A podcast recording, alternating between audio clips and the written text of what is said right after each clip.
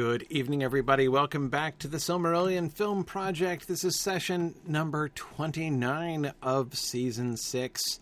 Uh, we are in the home stretch. Now, is it fair to call it the home stretch? We're kind of home stretchy. We're at least around the final turn here um, into uh, in season six uh, of the Silm Film Project. And tonight, we are going to talk about casting.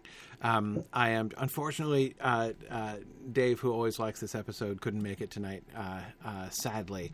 But uh, Marie and Nick are with me. Uh, Nick will be back in just a minute, um, and um, we're going to talk about casting. This is the night that actors across the world uh, wait for uh, with bated breath. So I'm sure um, all the actors are tuning in to see who actually gets the role.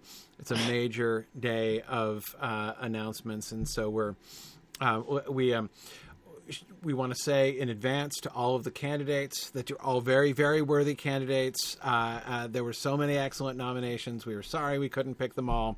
Um, we just had to do the best we could. Um, so, uh, but, but, but, before, to add to the suspense, just a little bit longer, uh, two quick announcements. First, um, we have upcoming moots uh, that are happening, and in particular, I would draw your attention to Maple Moot, which is two days from this very day uh, on Saturday of this week. Uh, in fact, tomorrow I'm headed to Toronto to go to Maple Moot. Very excited for our first ever Canadian Moot. Um, so uh, if you happen to be in the Toronto area, it is not too late. You can still join us uh, at Maple Moot, or of course, you can always join us. Uh, perhaps more conveniently, depending on exactly how close to Toronto you are, um, uh, join us remotely uh, because all of our moots are fully hybrid and uh, all of our attendees, both uh, the uh, remote attendees and the on-site attendees, um, do have as it says there, um, you can access recordings so that if you if you miss anything. So, anyway, Maple Moot happening, um, and uh, I'm going to be doing um, uh, at this moot. I'm going to be doing the first stages of my um, my my new experiment, my new exploration. Uh, uh, I don't I think I told you guys about this. This comes out of my Tuesday evening discussions when I've been noticing uh, I've been noticing patterns of alliteration in Tolkien's prose and thinking about the function of the alliteration there. Like, what's apart from just like kind of alliterating compulsively, which I think is part of the issue. Um, I, I also so my my theory that I was developing is that Tolkien, through his the alliteration patterns in his prose, is developing a kind of phonoaesthetic soundscape uh, for his prose passages, and I want to see how different alliterative patterns correlate with different kinds of passages and descriptions, uh, and to, to see if we can get a sense of the kind of like meaning and significance, like and sort of like mood and stuff that Tolkien associated with particular sounds and sound combinations. Um, it's a longitudinal project, but I'm gonna I'm gonna I'm gonna talk about it at because now like once it once I notice it like I see it in every like paragraph, especially the description paragraphs. Like not the sometimes in dialogue, but much more commonly in uh, in in the descriptions. Anyway, it's gonna be fun. So this and much more happening at Maple Moot uh, on Saturday. Then we, we have a little Moot hiatus until September, except, of course, for Myth Moot, uh, June 22nd to 25th in Leesburg, Virginia. That's our big annual convention. Um, that's uh, the, uh, so yeah, that's the big one down in Virginia. Uh, uh, definitely recommend that. Looking forward to seeing folks. I think you two are both going to be there. No, Marie, you can't, you're not sure? Well, plus minus this year? Okay, Nick, you're coming, right? Uh, yes, I just okay. confirmed it uh, a few days ago. That's what I thought. That's what I thought. Okay. Anyway, always good to see you guys when you can come. Um, uh, great to connect with lots of folks. So, uh, encourage you to definitely look into that. Um, the other announcement that I wanted to uh, deliver, if I can find my little announcement thing, there's my little announcement thing. So on, uh, so this coming weekend is Maple Moot. The weekend after that, on Saturday, May 27th, is going to be our May showcase for space. So we have a lot of new stuff going on in our space program. New languages we're teaching, new um, uh, sort of humanities subjects we're teaching, more creative writing that we're teaching, all kinds of things going on uh, in our space program. Um, so I, what we're doing on Saturday, May 27th, uh, is a showcase uh, consisting of a whole bunch of what we call space capsules, uh, which are half-hour mini classes uh, for space. These are not just like lectures or advertisements or infomercials for space or something like that. These are actual little mini classes. So the the the, the teacher is going to lead a discussion for half an hour on the topic of that uh, of that um, of that module. Um, and so the thing that you can do right now this week is you can go to the link that was just posted there. Uh, and uh, there we go. I think I can post it to YouTube too. I am multi talented. Look at that. Okay. Um, maybe it can work. Maybe it won't. Anyway, so uh, no, it logged me out. That was delightful. Okay, never mind. Fine. It's all good. Um, but uh, so. Um, the you you go to this page. On this page, you see there's a registration link. There's one up here, and there's another one down here. Um, and the registration link brings you to a form where you can express interest in one or more of these sessions. That's if you want to participate as a student live. So what's going to happen is we're going to have you know the the the, the teachers and students um, doing these space capsules all day long, and people will also be able to sort of attend passively and just watch. That will also be that will also be available. Uh, right now, we are solidifying uh, the participation across the board for for people to come who would like to participate. There's of course no charge uh, for this. This is just to sort of help people to get a glimpse of the stuff that's coming up in space. And you can see there's all kinds of things going on here, from some Tolkien stuff We've got New Better Do Better teaching on the realm of Arnor. We've got James Tauber looking at the history of Middle Earth before the Lord of the Rings. Um, we've got uh, we've got uh, Dune and Lovecraft going on. We've got some creative writing happening. We have uh, uh some linguistics and language stuff. You can learn about the International Phonetic Alphabet. You can uh, learn about you can learn Japanese. Uh, all kinds of things going on. you can learn about about Ubuntu. You can learn about African philosophy. Um, all manner of things happening uh, on that day. Introduction to classical mythology. Uh, so many things. So. Um, I encourage you to check this out, and then there'll be another link that'll be posted for uh, uh, people who just want to attend and watch. But for now, if you'd like to participate, uh, there's still time to get involved in that. So, just a glimpse into what's coming up in our upcoming season there in space. All right, and now let us return to the announcement. It's like an award ceremony. This, this, essentially. I mean, it's almost like. I mean, just think of all these actors who are finding out whether their dreams are coming true, like whether they're going to get their dream roles. Um, and of course, I have it on things, pretty good authority that at least one person might be excited. Yeah. Okay. All right. Well, that's good. That's good. We'll see. Um, okay. So, uh, some of this, of course, uh, uh now that we're in season six, there's there you know we've already done five sets of casting before. Uh, sometimes for our frames, sometimes for our uh, our primary um, our primary uh, seasons. Uh, so we have a number of, of, folks who have already been who have already been cast. Um, and so we're going to be recapping some of those things, especially because some of that's needed for context for the characters that we're going to be uh, that we're going to be talking about.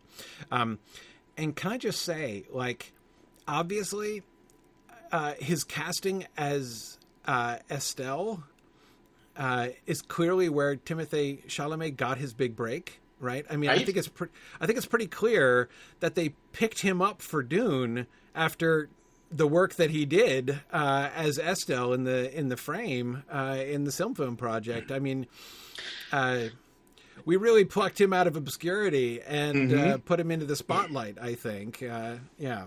You, you know, it's interesting you say that because the kind of like unwitting savior figure, like that's very Paul Atreides, and so it it's it. In fact, we may have in fact typecast him. I, I, think we did. That's exactly it. That's exactly because this is we, we cast him in season three, didn't we? We were casting like teenage Aragorn, right? Yes, the season three for him. yeah, exactly. So, um, uh, yeah, yeah. No, I think I mean it. It just it it has all of the fingerprints of that, right? That clearly they were like, oh man, this guy they have you know playing teenage Estel in the frame of season three of Silm Film, he'd be perfect for Paul Atreides. You know, that, yeah, yeah. No, I think that's kind of amazing how, um, and that was five years ago. I mean, that was at least five years ago, wasn't it? It's in that the we, neighborhood. Cast, Probably, yeah. yeah. I don't know. Yeah. I, I, don't remember things in real time now. I just measure time in Silm Film seasons. it, it might have been 2017, but it might not have. I really it might know. not have been. Can't can't really tell. yeah, I I hear that. I hear that. Um, okay. Uh, all right. Yes, I for, I keep forgetting. Marie, I don't know if it's symptomatic that I keep forgetting that we cast Benedict Cumberbatch for Elrond. That was like seven or eight years ago. I mean, that was the very, very first time. round of, of season one. That, yeah. that, was season one casting. Marie's that, never forget, forgetting uh, yeah, right. So, so it's not my choice, but you know, it's other people's choice. That's fine. I never watched Sherlock. That's probably why I don't like the guy because I don't like Khan. But you know, whatever. That's right. that's me. Right, um, right. But it turned out I went back in the boards to look at suggestions that have been made in season one for elves and various things to see if we had missed someone that I could have suggested for this season, right? Turns out that back in 2015, someone on our boards said, you know who might make a good elf, like maybe Elrond for the season one casting, would be Joseph Mawle. Hmm. Who plays Adar who in Rings Adar of Power season of Power. one. Yeah. yeah. Right. Yeah. And I saw that. I'm like, well, speaking of suggesting someone ahead of time. This yeah. guy would make a good Elrond. yep.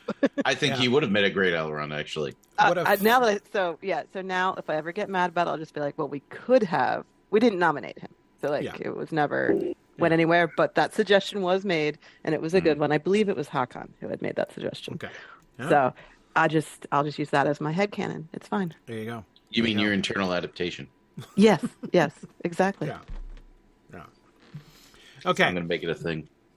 So yeah, so this is we don't, um, and this is almost all we need for the frame, right? We don't. We're not casting anybody for the frame, right? We don't need any characters. new casting. It's nope. all already done because we're reusing characters we've already introduced. Right. So that's exciting okay. That we finally yep. have built up enough characters. We should just right. use our existing ones. Exactly. Exactly. Okay. And then we have sorry, and this is the uh, the rest of the frame cast, right? Um, mm Celeborn, very very supporting cast. Yeah, yeah. Um, right, our Galadriel. Wow, that was another really long time ago. That was season two, wasn't it? Correct. Yeah. Both yeah. of those were cast in season two. Yeah, yeah. And um, which one is which one is Gore Glorfindel? Is this the one down on the bottom? Yes. Yeah, yeah. Okay. He's been in movies with blonde hair, so I'm sure we used a picture of blonde haired him to cast him. Right. But... Yeah. Presumably. Yeah. Okay. I was trying to get vaguely current photos of the actors. Right. right. So. Good. Good. Um, the guy on the bottom right is this Ben Ben Whishaw down here on the bottom right? Check. Guy with the beard on this bottom right of this slide. Yes, I think so. Mm-hmm. Yes. Okay. What's he from? What do I what do I know him from? I'm forget. I know he's not on the current list, so. No idea. No, okay. I'm, I'm sorry, no, I don't know him. sorry, I'm just doing that. Thing. It's this is um, this is the game that I am constantly playing when my wife and I are watching movies. Is like I, I'm pretty good at recognizing faces, though it sometimes takes me a while to put it together.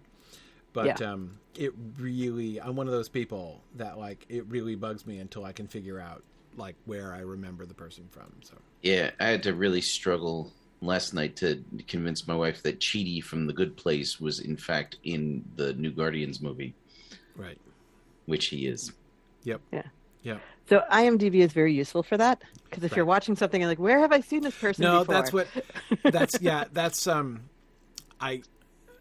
That's when the uh, the annoyance of not being to rem- able to remember overcomes the desire to figure it out myself. Uh, that's uh, I that's um I always feel a vague sense of shame when I have to go to IMDb. Uh, but um, yeah, yeah, yeah. Okay, All right, so main story. So here are already cast elves. We have, um, all right, we've got right Paul Bettany as Thingol, which I still think is a great casting. By the way, he's a, he's amazing. I'm a huge fan. Uh, yeah, I've, I've, been becoming a bigger and bigger fan of that casting the more time has gone by. Um, so uh, so yeah, Paul Bettany is Thingol. Uh, Rachel uh, Weisz is uh, is uh, is Melian. I don't know her very well. Um, um, did you see the Black Widow movie? Yes. Oh yeah, she's her mom. Oh, the mom. Okay. Right. Right. Gotcha. Gotcha. I did. I did. Yeah, that's one of her more recent things. She's she's done a lot. Oh yeah, she has a she's an extensive career, but right, right. Again, Marvel is usually a good go-to. this is the person's role in Marvel. yes, yeah, and I am still caught up on the Marvel stuff, so that that, oh, that, that will work for me. So yeah, yeah. And you're right, like because Marvel has seems to like from the beginning seems to have practically set out to be uh, like let's get every famous actor that can yeah. possibly be gotten in one way or another. Um, mm. It is helpful so weird to see Bill Murray come on the screen. Strange. yeah. Um, okay, and then we've got our Luthien, Jessica Brown Findlay, whom we've talked mm-hmm. about uh, before. We've got uh, Beleg and Mablung in the top left and top right corner there, respectively, um, uh, and Dairon in the bottom right hand corner, um, which. Um, uh, which I still, um, uh, I still really, I don't, I, I, I, I still don't know him. Um, but like every time I see his face, I'm like, yeah, that's perfect. Like that, yeah. he's he's he's he's a that's perfect guy. Dairon. Yeah. yeah, that's the guy. That's the guy. Um, okay, so those are our basic Doriath elves who are already established. We don't really need any new Doriath elves uh, in this season. Um, other Noldor of note. Uh, we have uh, Finrod there, top left. Nico Evers Swindell. Uh, Sam Claflin, uh, Claflin rather, is Celegorm in the bottom left. Uh, Curufin, Ben Barnes, um, which kind of love actually. Yeah, no. Um, uh, kind of love Curufin. Apart from the um, T-Mobile commercials, which kind of uh, erodes his gravitas a little bit. But with that exception, I'm uh, it's it's fine. It's fine. I think he can do a very good job uh, as uh, as as Curufin. Um, is uh, Celebrimbor? Which one do we have the as Celebrimbor? Which one is Orodreth? Um, okay. Ezra Miller, they're um, Celebrimbor, and Toby Regbo is Orodreth. So the one on the very bottom who's blonde is Orodreth. Yeah. Is Orodreth, right. Yeah. Okay. okay. I'm pretty sure he had not yet been cast as the Flash when we cast him as Celebrimbor. Really? I'm... Okay, I don't hmm. remember when we did this, though. I don't, yeah. and I don't know when the hmm. Flash happened. But it was a while ago. It was a while ago. In any case, yeah, I mean, it's. I actually didn't know have... the Flash, so I'm just completely useless here someday, Nick, there's going to be an entire documentary, right, on right? like the actors who be. got their big break from you know in yeah. the, in the Silm Film project. Um, yeah. somebody should make that. somebody should. Somebody should. That would be good. Um, yeah. Although realistically, it's also very indicative of people who listen to Silm Film. What are they watching? Yes. at the time. Because yes. we definitely went through like, here's the Game of Thrones actors, here's the Vikings actors. Here's the Vikings here's actors, the... yes, exactly. And, yeah. and yet we have somehow avoided casting either of the Winchester boys from Supernatural.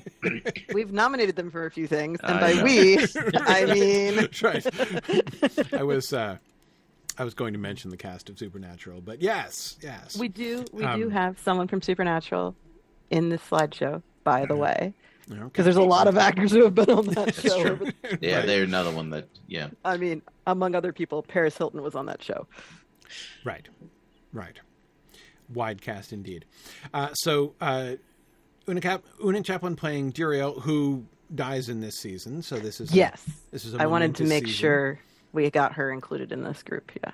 Yeah. Yeah. Um, okay, and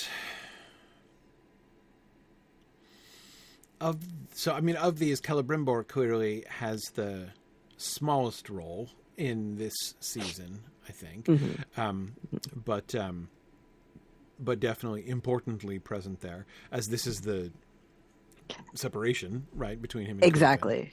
This is the season where he separates from his dad. So. Yeah. Yeah. Yeah. Okay. All right. Good. Good. Um, and all right, now new elves to cast. Um, now we don't have very many, and they're relatively minor, as I, as I recall. Most of our bigger casting is uh, human uh, in this season, but okay. So uh, the general, and we had it. We already had our season six episode where we talked about casting, and we, we went through kind of things that we're looking for and everything. Um, and I'm looking forward to being reminded of all the things that I said in that episode, which I have now utterly forgotten by this point. So, um, uh, so that's fine, and I will be wholly susceptible to. Um, um, having the past changed on me, and I'll never know the difference uh, of what I what I said I wanted. But not that anyone would do that. I'm not. I'm not saying. I'm just I'm just saying, if it happened, I wouldn't know. Okay, so for elves, uh, we do. It's hard to cast elves that are. It's not impossible, but it's hard to cast elves that are, very, oh, uh, you know, very much short. You know, really, really short. Um, not impossible, but it's hard. Uh, and we generally look for between the age of 25 and 40, and then ideally people who can just pretty much stay there and not age. That's that's yes. the other thing that we look for. Yes. Yeah.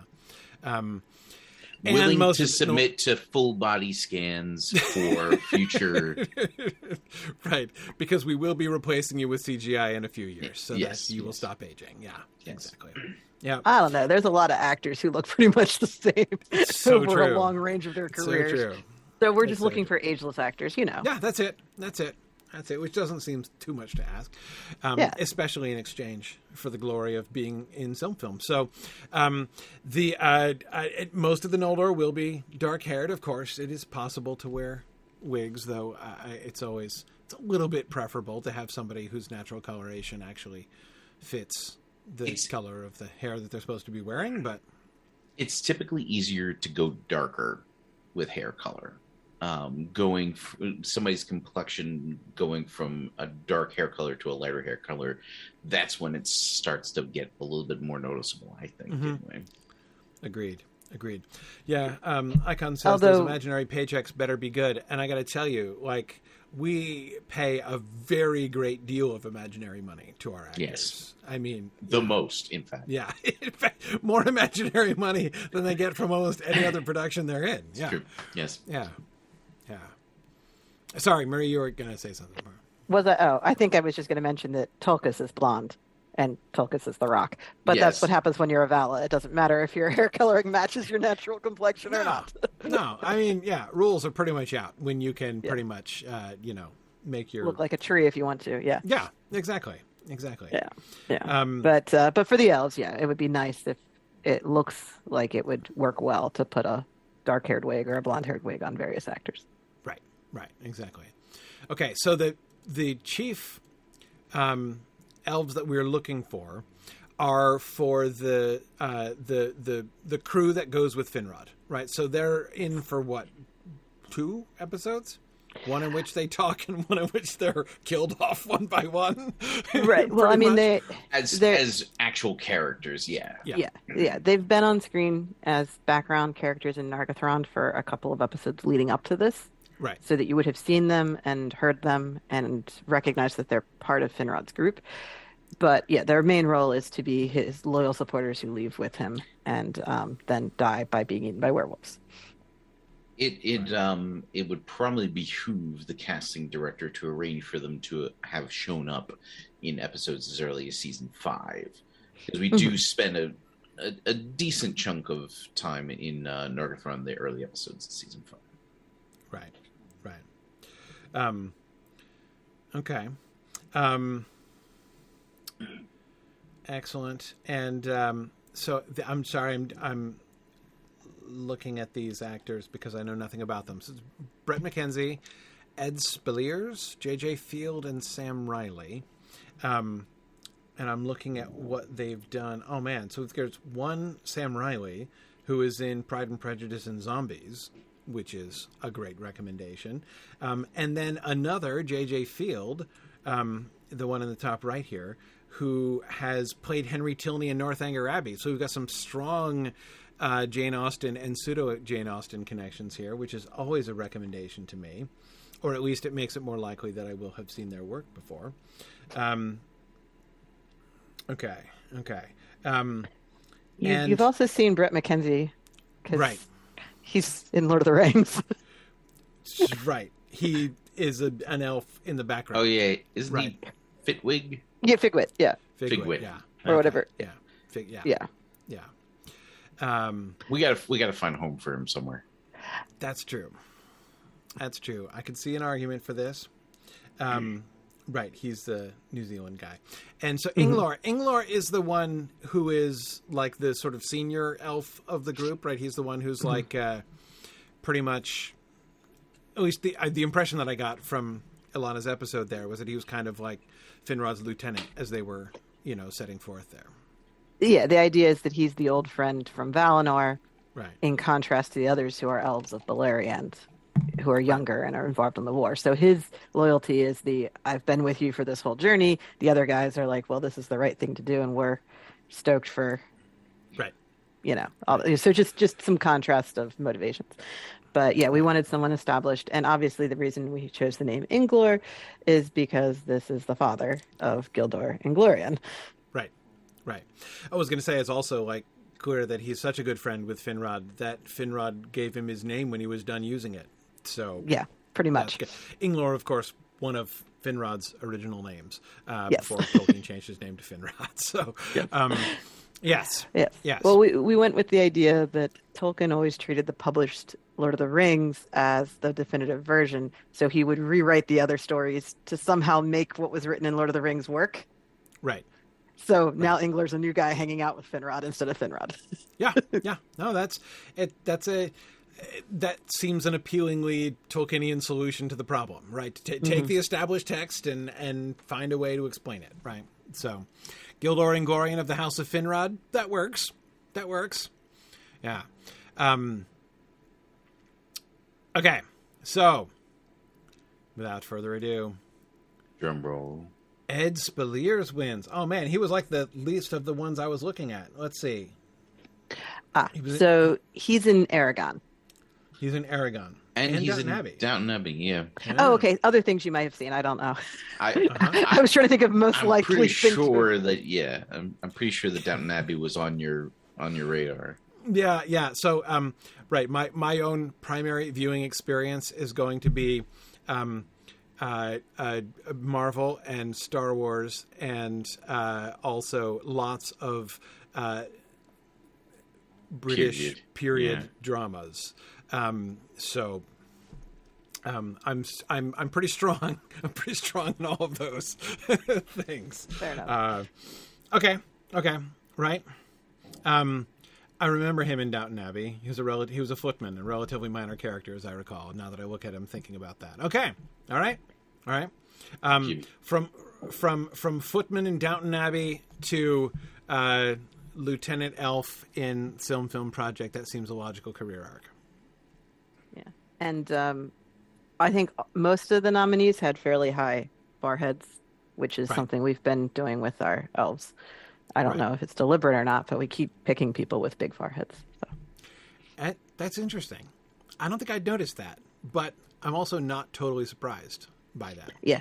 Well, it's the whole what does it make to have someone look like an elf? Like, right. what does that mean? Right. And uh, on Silm Film, I, I think it helps if they if they have the higher the higher forehead. Okay. Right. That's mm. that's interesting, almost in a like um, uh, sociological experiment kind of way. Yeah, what does that mean? I don't way, know. Frankly, yeah. Is I mean, that a physiognomy thing or? Right. Yeah. I mean, how you say that. Ph- physiognomy? Yeah. Yeah. Sure. Is that right? Yeah, okay. yeah that's right. Um, uh, yeah. Yeah.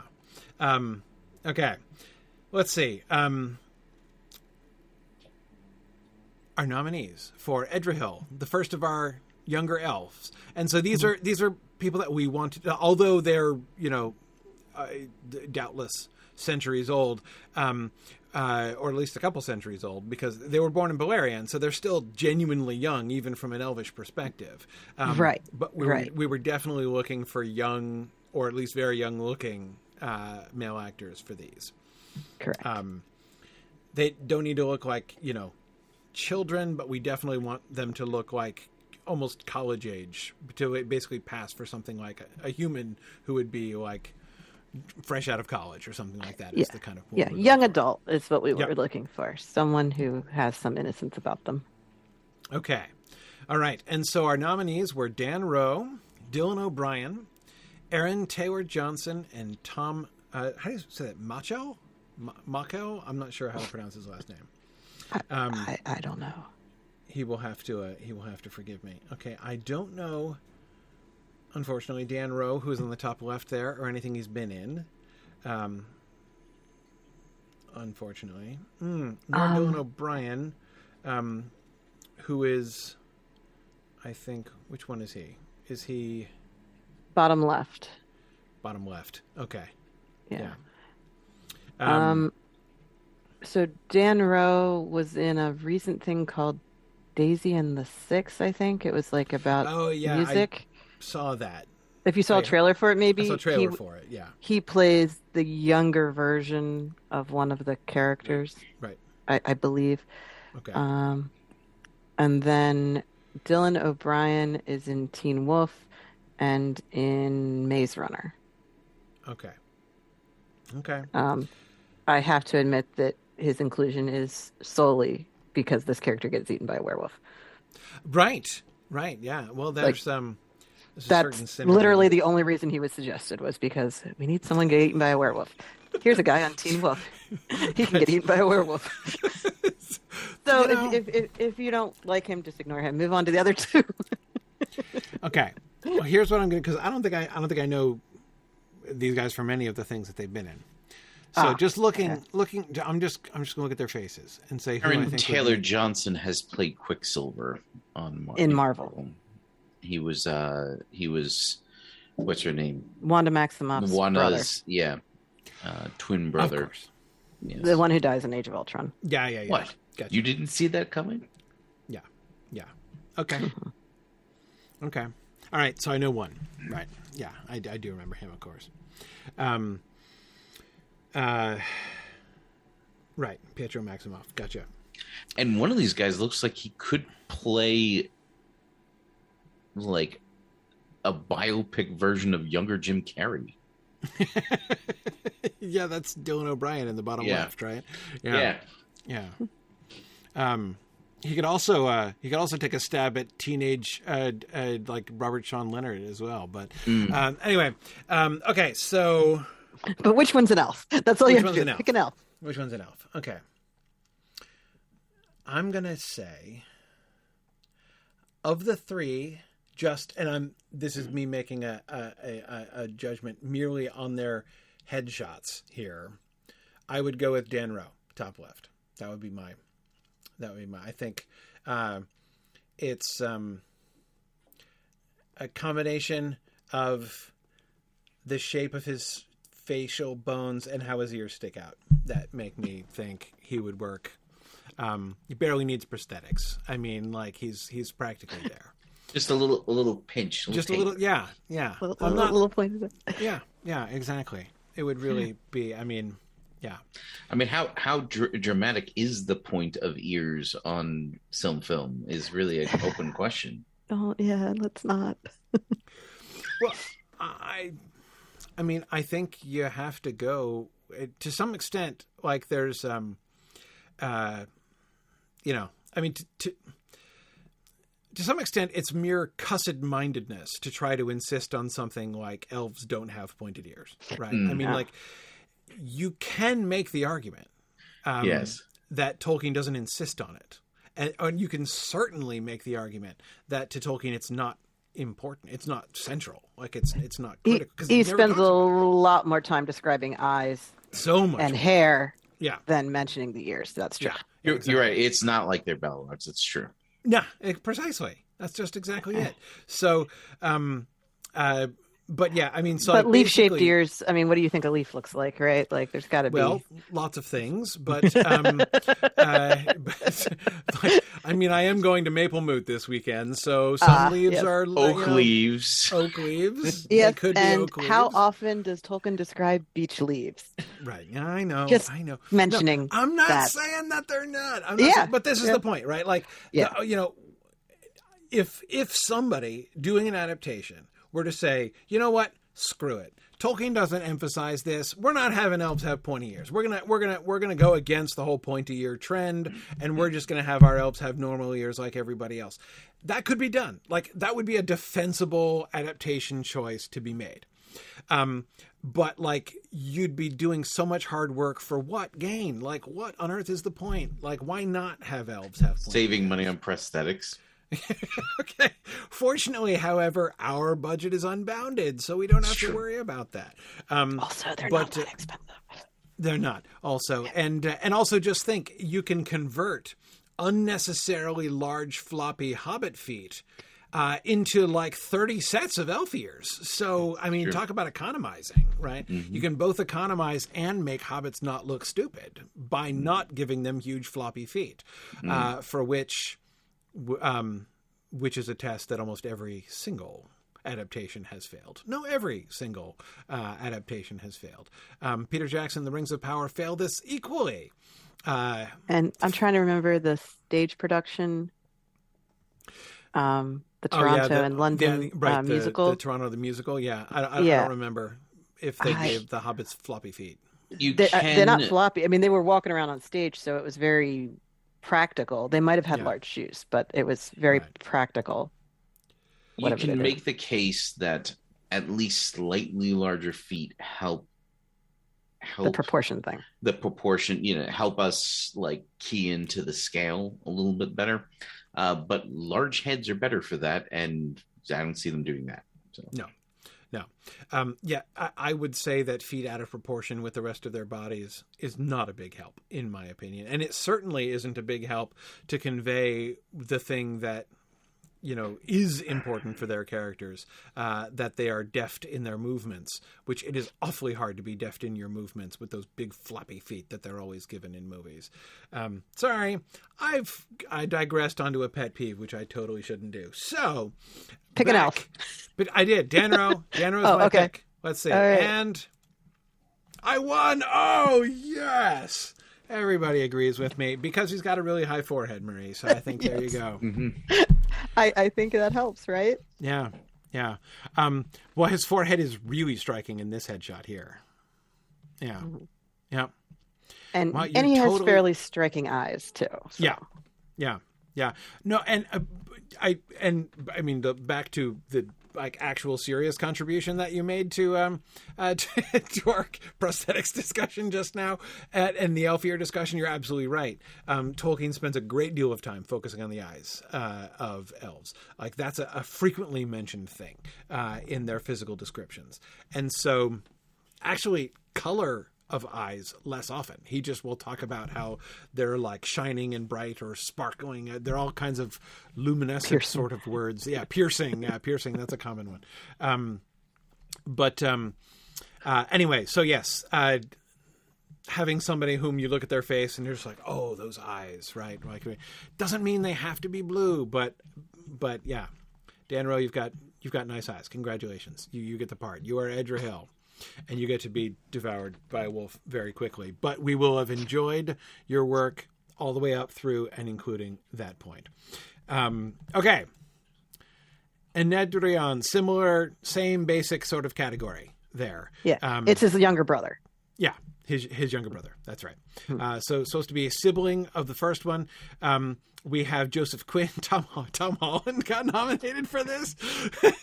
okay, okay. Tom Holland, who's Spider Man, of course, the recent Marvel Spider Man. Um, uh, Spider Man, what Mark three or I think it's Mark three. Anyway, whatever. Um, um, who? Hang on, Adam Long. Who's that? I, I know him. I'm pretty sure I do. Um, uh, okay. Um. No, I don't. Okay. Maybe he just looks like somebody I know. Okay. Um, and of course, right. I would have taken me a minute to place Joseph Quinn, uh, um, uh, Eddie from Stranger Things season four. Yeah. Um, um, mm. uh, oh my gosh! Yeah, that that was that was that that character snuck up on me yep. as being awesome. Oh man, um, the uh, the the Master of Puppets scene on top of the trailer, just amazing, amazing, yeah. amazing. Um, actually, helping discover that entire album. Uh, yeah. Like for me, one of the enduring impacts of uh, Stranger Things season four is my solid. rediscovery of the fact over the last few months that like Metallica's first three albums were really mind-blowingly amazing. Like Master of Puppets and Ride the Lightning. Holy cow, they are so yeah. good. Yeah. Um, yeah. yeah. Anyhow, yeah. So, um, however, though I like him and I would love to come back with him, I don't think he would be my choice here. In fact, I have a hard time. I have a really hard time with this choice because, especially the way that these have been sequenced, right? I mean, we just came from Edrahil's brother, right? Mm-hmm. So I'm looking at Dan Rowe with his soulful eyes and his high forehead and thinking who's going to be his brother, right? Um, and I, Adam Long is the one who looks least like him, right? Of these three, I think, right? Mm-hmm. Um, so that would be hard. So I'd have to go with either Joseph Quinn or Tom Holland. Tom Holland seems like we should maybe save him for a more significant role than yes. Enedrian, uh, the elf. He's, he is a little short for an elf as well. He is also a little short. Yeah. What what is what's his what's his height? Oh, he's probably my height. Yeah. Oh, five six. Yeah. yeah. Oh, he's shorter than me. Wow, I'm taller. Yeah. I think five, he's six, five six and a half. Five six and a half. I, I, love that. Yeah. Right. Yeah. Right. Uh, five six and a half. Um, yeah, I mean, I'm a good five, six, and three quarters, so like, yeah. there's no way, Tower no way I'm going to give up, give up that quarter inch. yeah, yeah, yeah. yeah. Um, okay, okay, yeah, that is that is. I mean, again, you can you can get around it, but it's mm-hmm. you know, un- un- now, unnecessary awkwardness too. Now, as far as not looking like brothers, I, for TV, you almost never have to pick someone who really looks like a close right. family member, right. and In we fact, can do kind of prefer them to not be that close. Yeah. yeah, and you can put wigs on them. So honestly, if you you you if you said you liked um, Adam Long for an elf better, I wouldn't worry about the fact that he doesn't look like his brother because like That's we could just true. give him identical wigs, so they can have the same hair on different right. faces and it'll be fine. And these guys are in like two total episodes, so maybe yeah having them yeah. be more or less differentiated is not terrible. Exactly, that's, true. So I'm just saying for for those purposes, yeah. Um, that's true. Yeah, we're not um, looking for identical twins or anything here. I um, you know, Joseph Quinn. Well, hang on a second. Let me. Um, so, having immediately ruled out Adam Long, I'm now going to vote for him just because. The other two, I both I'm going to say both of them for other roles. Oh. Mm-hmm. Actually, um, uh, so I, I, think for that reason, I'm kind of having Adam Long back into this role essentially. Mm. Um, yeah. There's got to be a great human bard that we could give to Joseph Quinn. Okay, so you know who I'm thinking of for Joseph Quinn? I'm mm. thinking like Dorlas or maybe mm. even Brondir. Mm. Oh, okay. Right? Yeah. It'd be it'd be interesting. I think he'd be. Mm. Um, in fact, he could be a really good Brondir. I'm thinking, you know, like the sort of sardonic, uh, you know, sort of sardonic, sort of self-loathing, but some sense of like dignity and gravitas, and mm. and uh, I, there's there's you know I, I or you know and yeah. in contrast with Turin, that would all be pretty interesting. Yeah, mm. yeah. No, I, I mm. yeah, Tom Holland, I'm not sure, but I, I I'm, I'm feeling uh, human character for Tom oh, Holland instead of. Do you know who he, who I'd love to see Tom Holland as? Uh, Prince Imrahil. Ooh, that's really interesting. He'll be old enough by then. Yeah. How old is Tom Holland now? He's Oh, probably in his twenties. Yeah, Late 27. 20s. I mean, he's older than he looks for sure. He's older than he looks, yeah. So he's 27 Yeah. now. In 10 years, he'll look in his 20s. So, um, uh, so yeah, so that's good. Um, Prince Imrahil, okay, okay. Anyway, yeah. So, sorry, sorry, Steve. Uh, I'm killing Steve because I'm like the reveal. Right. Okay. Sorry, Steve. Here you go. Here you go.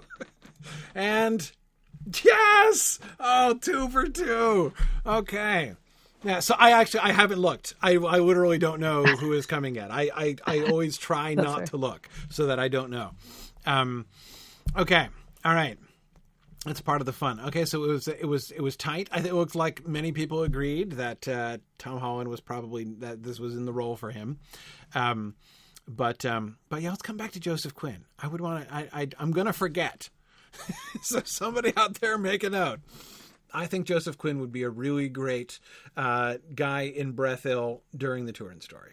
Uh, I'm, I'm seeing Brondir. I could see Dorlas. I could see Hunthor, but I would want him to play one of the more conflicted roles, like Dorlas or or Brondir.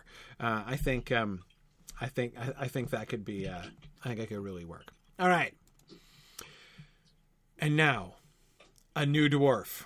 So, um, the dwarves are going to have beards. The dwarves of Belegost have darker hair. The dwarves of Nogrod have fairer hair. They're called the Firebeards. Doesn't mean they all have to be redheads, but um, A mix of redheads and blondes, probably, and just lighter hair Right. coloring, whether it's lighter coloration. light yeah. light brown, blonde, or red. Yeah, instead of So- a darker. The what what we're looking at is for the dwarves whom Fin, to whom Fin, from whom Finrod is going to commission the Nauglamir, right? Right. Yeah, we're we're looking at Zirak of Nogrod for this Yeah. season. So Yeah. he's the one who makes the Nauglamir. Okay, great. So, Zirak. Um, we have. Uh, t- uh, oh man, it's really hard not to um, be biased in favor of the best beard on the page. You know, like that's uh, that's a seriously.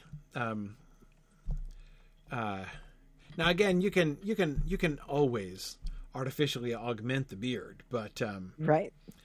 you know, And for the can- dwarves, we probably would intend to, because if you're going to have a fairly massive beard, that's probably not going to be natural. Yeah, yeah.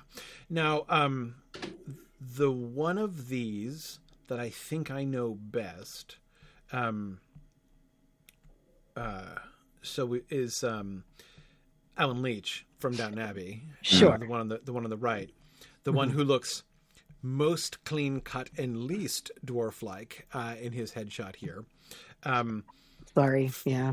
you hard. have to use your imagination in this one. That's Yeah. why I'm like, they're to have beards, but here's what their face looks like.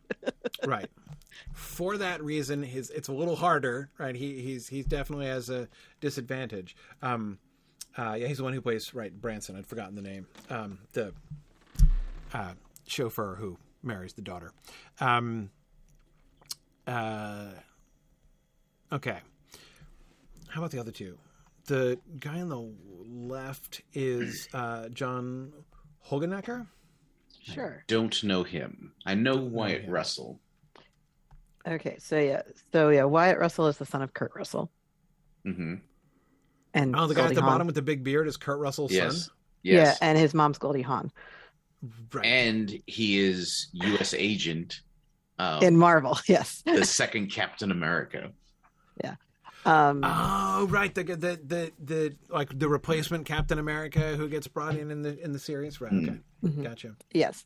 Um, the guy on the left is um, there were some Budweiser commercials a while ago where you had this guy dressed up as a king and people were coming to The, court and and the. Bud Knight, right? The with the eh, yeah, and the yeah, yeah. Uh-huh. Okay. No, I, So I he's the king in the Bud Light commercials. the king in the Bud Light commercials. Um, I believe he's also done actual real acting roles, but the whole if you don't know who he is, that's probably what you've seen That him in. no, I I um uh yes, having uh watched a little bit of live football, I saw that commercial. so um so yes, yes. Uh gotcha. Gotcha. Okay. Um Wyatt Russell in uh, in the the Marvel show he was in. I've never seen somebody combine like subtle acting with scenery chewing at kind of the same time, mm-hmm. which mm-hmm. was really interesting. Um, like to yeah. play somebody that over the top in a way that came off really nuanced. Right. Right. Yeah. Um, I, I, I, I did. I, you know, I did like his work in that, um, in that series. Um, I have to say, so here's, I'll tell you what I'm focused on when I'm casting the dwarf. When I'm casting a dwarf, uh, I'm looking at this, right? Because they're going to have a beard and it's probably going to be fake, right?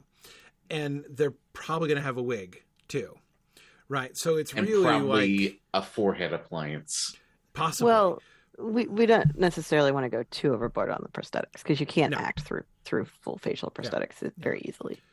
Um, but but it's so it's it's primarily like the sort of eyes and nose that I'm kind of mm-hmm. kind of looking and kind of imagining in like dwarf in dwarf setting. And as far as like the eyes, the um Wyatt Russell's a little young. Mm. That's I mean he looks young. His face looks you'd almost have to age him, right? Because this character yeah. is uh Gamil Zirak later. Yeah. yeah. In a few years he has got to be an yes. old dwarf. Yes. Yeah. Yeah. Know, of course, we could age him significantly. Um, but um, John Hoogenakker is has like mm. the just the mere fact that he looks older. Um, uh, you know him with you know some uh, uh, some some prosthetics and some uh, you know I would say probably like silver hair already at this point, right? I mean, he's not going to be a young dwarf. He's not going to be um, an up and comer. This is going to be one of their great craftsmen right? But he's not Gamil Zirak yet, though. No, he's not yet. Right? He doesn't have to be. No, I'm saying right. silver, not white. Right? Mm. I mean, yeah, he, okay. he, he, would be aged later on, but um, um, right. So we're gonna uh, yeah kill him off in about fifty years. So if he's gonna be an we're gonna, old are we, dwarf, are we gonna kill him off in Thingol's basement in fifty years? Yeah. yeah, yeah, yeah. That's what I figured. yeah. yeah. So basically, if a aged dwarf is 250 like they die when they're 250 right, right?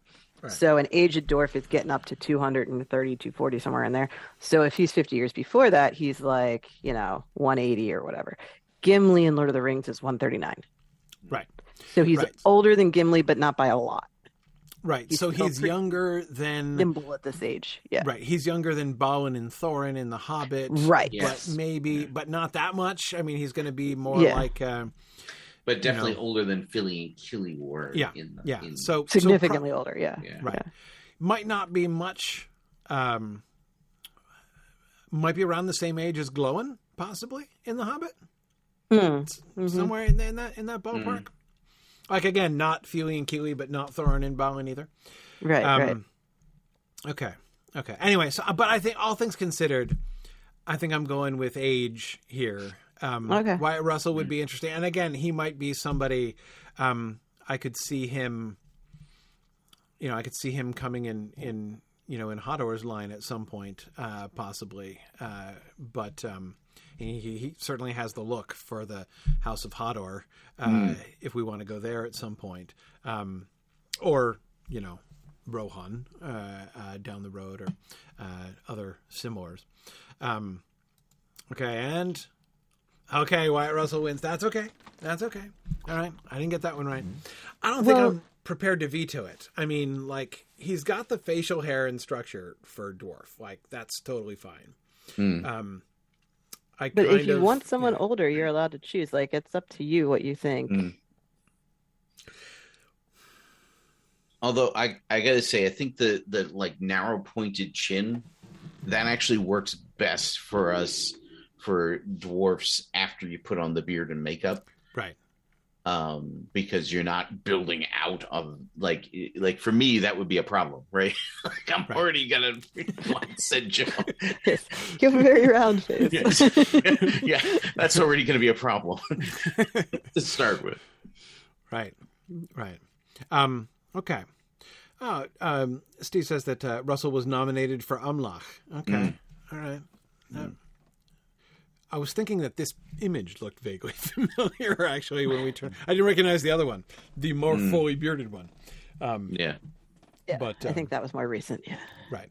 Right. Okay.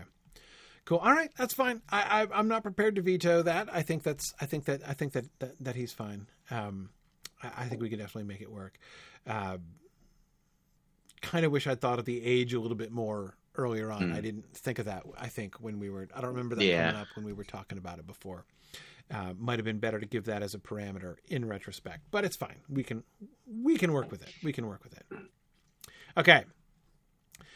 Um, of the humans already cast, we have uh, Santiago Cabrera playing Barahir, Emily Swallow playing Emeldir, and uh, Marina Sirtis playing uh, Andreth, which I still love. Like, I there's nothing I don't love about that. Um, uh, yeah, no, this is um, this is excellent. This is excellent. Yeah, and the, and Emily Swallow is the supernatural actress. Right. Okay. In this. Yeah. Right. So there was somebody from Supernatural in here. Right. Right. Right. Um, what do I know Santiago Cabrera from? I don't remember. He's not looking extremely familiar, but I feel like I should know him. Um, oh, he's in Picard. I haven't seen Picard. Yeah. Yeah. I'm getting back to that. The Three Musketeers? Maybe. Maybe. Yeah. Anyway. Okay. Um all right. Okay. So our the ones we're casting, of course. All right. New men to oh look, we have a whole map. This is great. Um, a whole genealogical map. So we have um. Oh, look at, uh, look at look at your key here. So born in Ladros. Okay. So the, the, ones with the with the with the red diamond were born in Ladros. Mm-hmm. And then the yellow diamond is born in Nargothrond. Nargothrond. The right. um, point of showing you this is that the film genealogy is slightly different than Tolkien's. Right. We've compressed this part of the timeline, so it it can get confusing as to how people are related. Right. So this is to point out that in our story, uh, Beregund and Belegund are cousins to Barahir. Right. And therefore, for all three characters, Andreth is their aunt. Right. Right. Gotcha. Gotcha. Yep. Yeah. Exactly. By the way, I was uh, I just got to a couple weeks ago the passage in the War of the Jewels where uh, Christopher was explaining about how Tolkien who had a genealogy more like ours and then expanded it, right? Because he decided that the arrival of humans in Beleriand needed to be a little bit earlier on. I think that was still when he was trying to sort out the age of Maeglin, primarily, that he wanted. Right. Trying to yeah, so he, he, wanted to insert 200 years into the timeline, right. and therefore needed to add several generations of humans exactly. to make that work. Exactly. It didn't impact the elves, except for giving Maeglin time to grow up. It didn't impact the elves, um, but um, uh, but yeah, but it, but it impacted the humans. Yeah, I was just talking um, last week, I think, about how um, Tolkien's approach to that to the House of hador and the House of Beren, right? Like the House of Beren. So originally, Beren and Hador were the two leaders of their families when they came across the mountains. Um, Beren, he decided. Sorry, Beor is what I meant. Sorry, yeah, Beor and Hador. Um, Beor, he decides like Beor's still going to be the one who comes over the mountains, and I'm going to squeeze it. I'm going to spread a couple of generations between him and Beren, basically, uh, so right. make him a more rem- remote ancestor of Beren. He was like originally his grandfather. I think it was pretty uh, great grandfather, maybe, but great grand. Yeah, Barahir. But now he's five generations removed. Yeah, exactly. Yeah, so that, yeah, exactly. yeah, yeah. Yeah, so he adds a bunch in there. Whereas with the House of Hador, instead of putting more generations between Hador and Hurin. Yeah he keeps them down and instead makes Hador not the one who comes across the mountains and adds Malach yeah. and all the other ones that everybody always forgets about. So, um, and then there's two Hadors, yeah. or something. Yeah, anyway, yeah, it's it's it's it's it's, it's kind of confusing, but it's interesting. I mean, uh, so yeah, I was sitting there thinking uh, thinking about uh, just remembering our discussions of human genealogies back in season five um, when we were uh, when we were sorting all this stuff out. So okay, anyway, right. So we've got uh, Belagund, Belegund, Barahir, um, who are all the nephews of Andreth. Um, and we've got Morwen and Rían there. Okay. Yep. Yep. Um, good. okay. got the wrong names. Okay. So the ones we're casting. First, we have Beregund. So we're starting. These are again back to our genealogy here. Uh, these are well, Beren's first cousins once removed, but uh, mm-hmm. they're they're his father's cousins. Um, mm-hmm. So Baragund is the father of Mor. I always screw up which one is Morwen's dad and which one is Rían's dad. I'm Same. almost incapable of remembering that without looking it up. So hence the family tree. There's yeah. not a great like mnemonic device that you can use either. There's really not. There's really not. Um, at least nothing that I've ever been able to connect with. But anyhow, okay, right. So Baragund, this is Morwen's father. Um, Correct. Uh, so, okay, right. So, yes. So we have um, this is Turin's grandfather that we are talking about here. Mm. Uh, this mm-hmm. is Turin Turambar's maternal grandfather. Correct. Um, and uh, one of one of our outlaw band. Okay, um, but still, we did decide still relatively young, right? These were not these were mm-hmm. not aged yeah. people. This is uh, yeah. so they're fairly young and yeah, they're older than Beren, but younger than Barrett. Uh, Barahir. Barahir, thank you. Yeah, and um, Barahir is only forty-five to fifty in our. I think we had Bregolas, who was their father, being um, pretty significantly younger than Bregor, his his older brother. And yes. Andreth, right? I mean, and Andreth, yeah. yeah. There's a gap there. Right. Yeah. So if you recall from last season, when Andreth was a young woman, um, Bregolas was a 14 year old boy. Was a kid. Yeah, that's what I was remembering. He yeah. was the one, he was the hooligan. Along with right. Stinging Youth and. Yes. The hooligan, yes. And, he was yes. the hooligan. And, and who was uh, the one one of the ones who was really kind of like growing up into the new things in Ladros when they got there. Exactly, yeah. Exactly. Yeah. And unlike Barahir, who was only four when they moved, right. so he completely grew up in Ladros. Right. So yeah, yeah, he was not born there, but never really knew anything else. Right. Um, right. Okay. All coming back to me. Okay. So Baragund. Our two choices are Tim Rozon and Manuel, uh, Manuel Garcia Rulfo. Okay, so let's see. Looking for my cheat sheet here. What do I know these from? I have not seen Schitt's Creek, though I've heard good things about it. Um, and that's uh, Tim Rozon, who's in mm-hmm. that.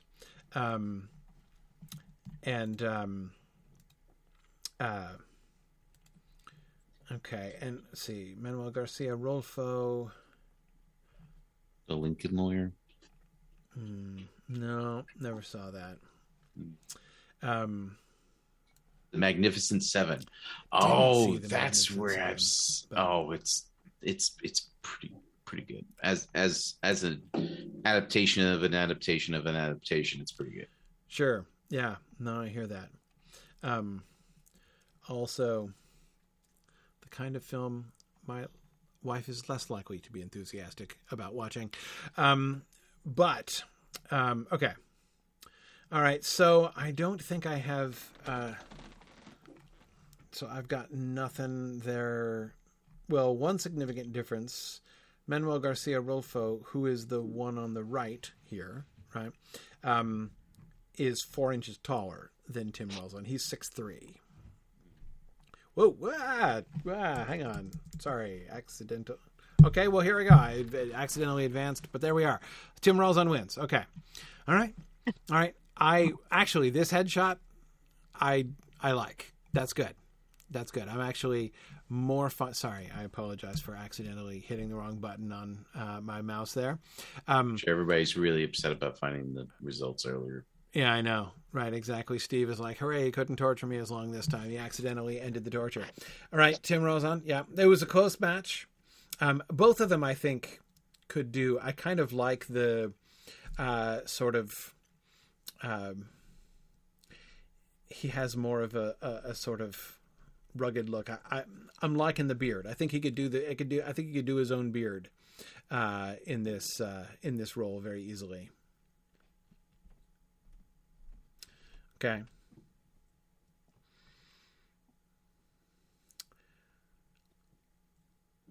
All right, like it. Belegund, his brother. We've got Matt Long and Michael C. Fox are our two. Anybody have any commendations here? I don't think I know either one of these either. Wait, hang on a second. Um, Michael C. Fox was in Downton Abbey. Okay. Um, I don't remember him. Is he in later Downton Abbey? There came a point where my wife stopped watching Downton Abbey, so I'm I'm weak on the later seasons of Downton Abbey. Um, okay. Uh, aesthetically, I'd go with Matt Long. Would be my would be my vote here. Just because I think his overall look is again not not that it's crucial that he look exactly like his brother, but um, but I I I I think that would work. All right, okay, got another one right. Another close one. But I think I that'll It's close enough that if you vote differently, I think it flips it. So like, right, no worries. definitely don't feel like you have to get it right. No problems. Okay, Gorlim the Unhappy. This is a this is a big one. Possibly, yeah. possibly the most important casting, second most important casting of the uh, of the Outlaws. Um, Okay. Yes, you had mentioned you wanted him to be young. So yeah. these these are yeah. all actors in their twenties, I believe. Okay. So we've got Percy Hines White, who's from Wednesday, mm-hmm. isn't he? Right? Mm-hmm. The Wednesday Addams show. Yes. Yes. Okay. Yeah, that's what I thought. Um, uh,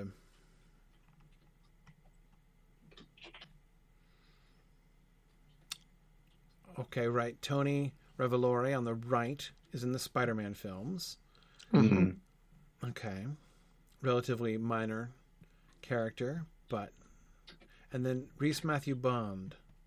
Um, don't remember him though. His name sounds vaguely familiar. Like maybe he was nominated before. I'm not sure. Um, mm. Larry, I agree uh, Rhys Matthew Bond in the middle does look extremely happy, which almost makes me tempted to vote for him out of perversity. Um, uh, I can find a different headshot. I'm sorry. It did, did occur to me that using the smiling face for Gorlim the Unhappy was maybe the wrong headshot to put in. I'm sorry. No, it's kind of adorable, actually. You know, I mean, you would want somebody who could look happy, but we never meet him when he's happy, right? So, uh, right. I mean, yeah. we, we meet Gorlim in a in a um, uh, a definitely post happy state. Um, yeah. mm. Rhys Matthew Bond was nominated for Maeglin too. Okay, I thought I recognized the name. Like Rhys okay, Matthew Bond is a I, fairly, like, I just couldn't remember. Sorry. Fairly conspicuous name. Yeah, Steve says he's nominated for Maeglin. Well, this is like uh, people who didn't get Maeglin all get a second shot here uh, in uh, in this season. Um, okay, I um, I think I would go. It is. It's a little tempting to choose Rhys Matthew Bond just for the perversity of that. Like, I mean, apart from the smiling shot, I'm sure he could look soulful and brooding if he wanted to, but I think that he couldn't. Well, it'd be hard to make him not look fresh faced and cute, which could work for Gorlim, yeah. but yeah. you know, would um would be a little bit jarring. I I think the Percy Hines White uh, nomination is my favorite. I think I would. Mm. I think I would. I think I would go with him. I think he has, um, he has an interesting face. Um, yeah. Definitely does brooding well. He did a lot of brooding in yeah. Wednesday. Um, yeah, uh, I can see him like going into kind of that like unrestrained rage. Yep, yep, yep. Yeah, yeah, yeah, that hit. So uh, that would be that would be my vote, uh, but it's not a strong vote. Um, let's see. Oh, Rhys Matthew Bond wins. Okay, okay, all right. No, like I said, I think it could work. You know, the sort of mm. like uh, like schoolboy gone bad and dark kind mm. of look. You know, is a yeah. uh, you, we could make him into a symbol of like uh, you know the lost innocence of mm-hmm. uh, Ladros and you know Dorthonion in general. Uh, you know, um, I mean, definitely looks to me like he should be playing somebody in a high school based drama. Basically, you know, I mean, he has that look. Um, uh, like he could have uh, easily had th- circumstances worked out otherwise been cast in buffy the vampire slayer back in the day you know that kind of thing. Um, he but, doesn't um, look completely unlike xander. You're you're right. Yes yes. Um, but uh, anyway so so i i it could work. It wouldn't have been my my concept right? But i think we can definitely work with it. Um I see Percy White was a close second, um, but um, uh, but that's fine. That's fine.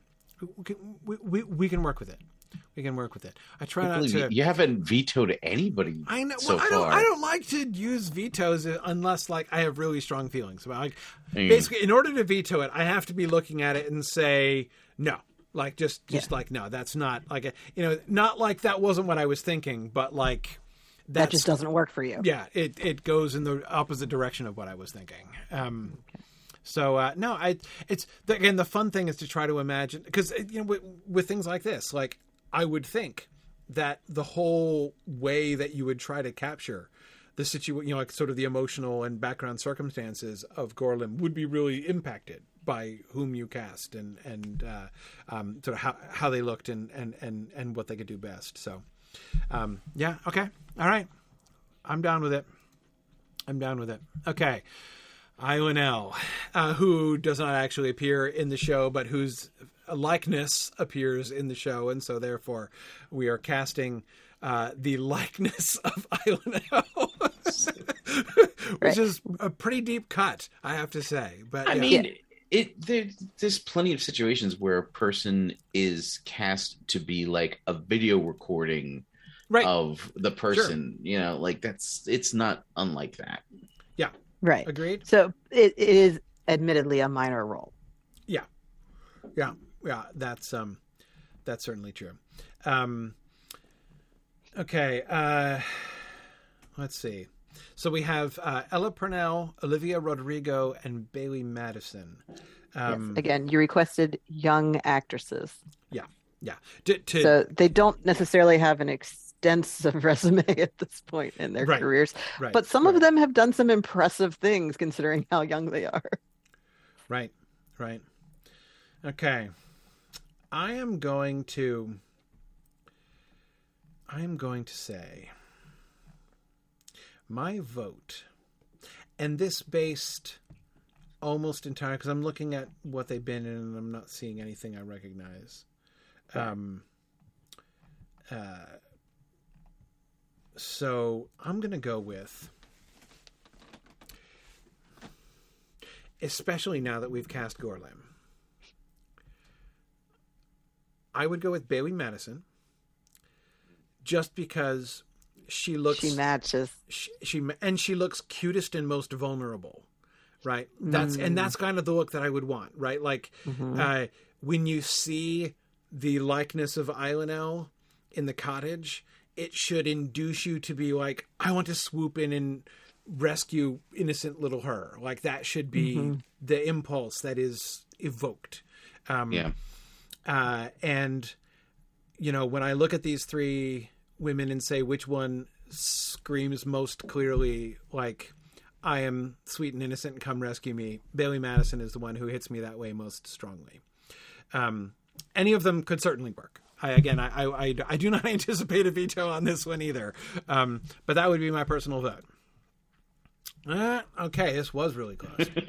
Um, except so nobody voted out, for my character. Yeah, exactly. I'm the only one who thinks that. Okay. That people people were going for the she's going to be the villain, and so the sweet little Bailee Madison was too cute to be cute and sweet and vulnerable to be Thuringwethil in some people's mind. I think is my guess as to why right. it went this Did way. we already cast Thuringwethil?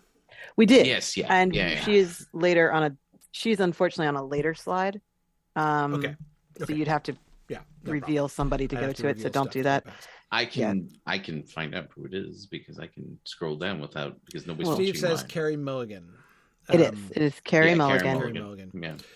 Yeah. Um. Okay. So um. That's fine. So it, it's fine. Again, as I say, I have no objection to any of them. Um, I would vote for differentiation from um, Thorin mm. Like, right. Know, the whole point yeah. is to have someone appear different. Yeah. Right. I think right. I so I did not vote for Bailee Madison. I think she just came across as too childlike to me. Right. Like I, I have trouble reading her face as like that of an adult sure. person. No offense sure. to Miss Bailee Madison, who I'm sure is a fan, a, a lovely person. Right. Right. Um, right. Oh, the the uh, the other benefit of Olivia Rodrigo is that she has a verified yeah but yes yeah she has a verified Twitter account, so I can actually notify her of her yes uh, yes of, of her uh, yes exciting appointment. Yes, okay, but but only, only so you're so you're good with this. It's like again, this was very close, and it sure. could have gone any it's direction. Fine. It's fine, All totally right. fine. Um, okay, yeah, yeah, um, yeah. I um but um, sure, sure, it's fine. It's fine. I'm okay with it. Um,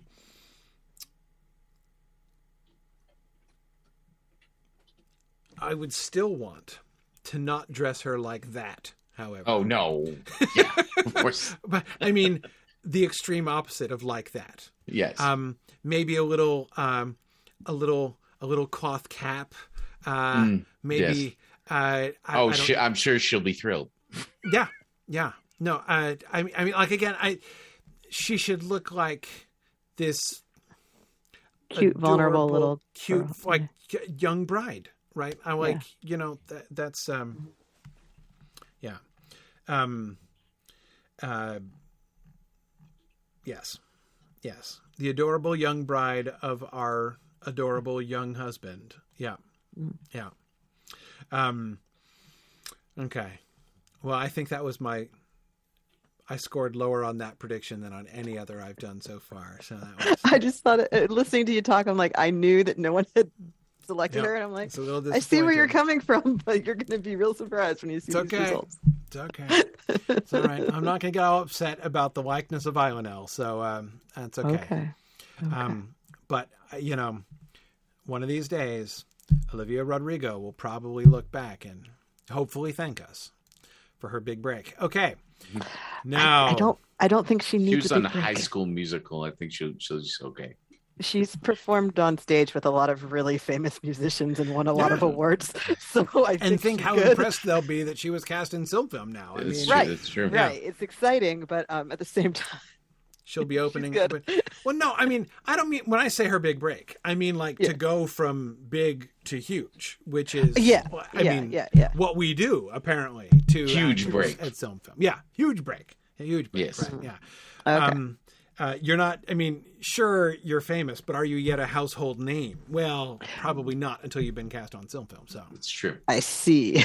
How, how can you say someone is great who's never had their picture on bubblegum cards? exactly. Okay, all right. So now we come to Beren. We have five Beren candidates.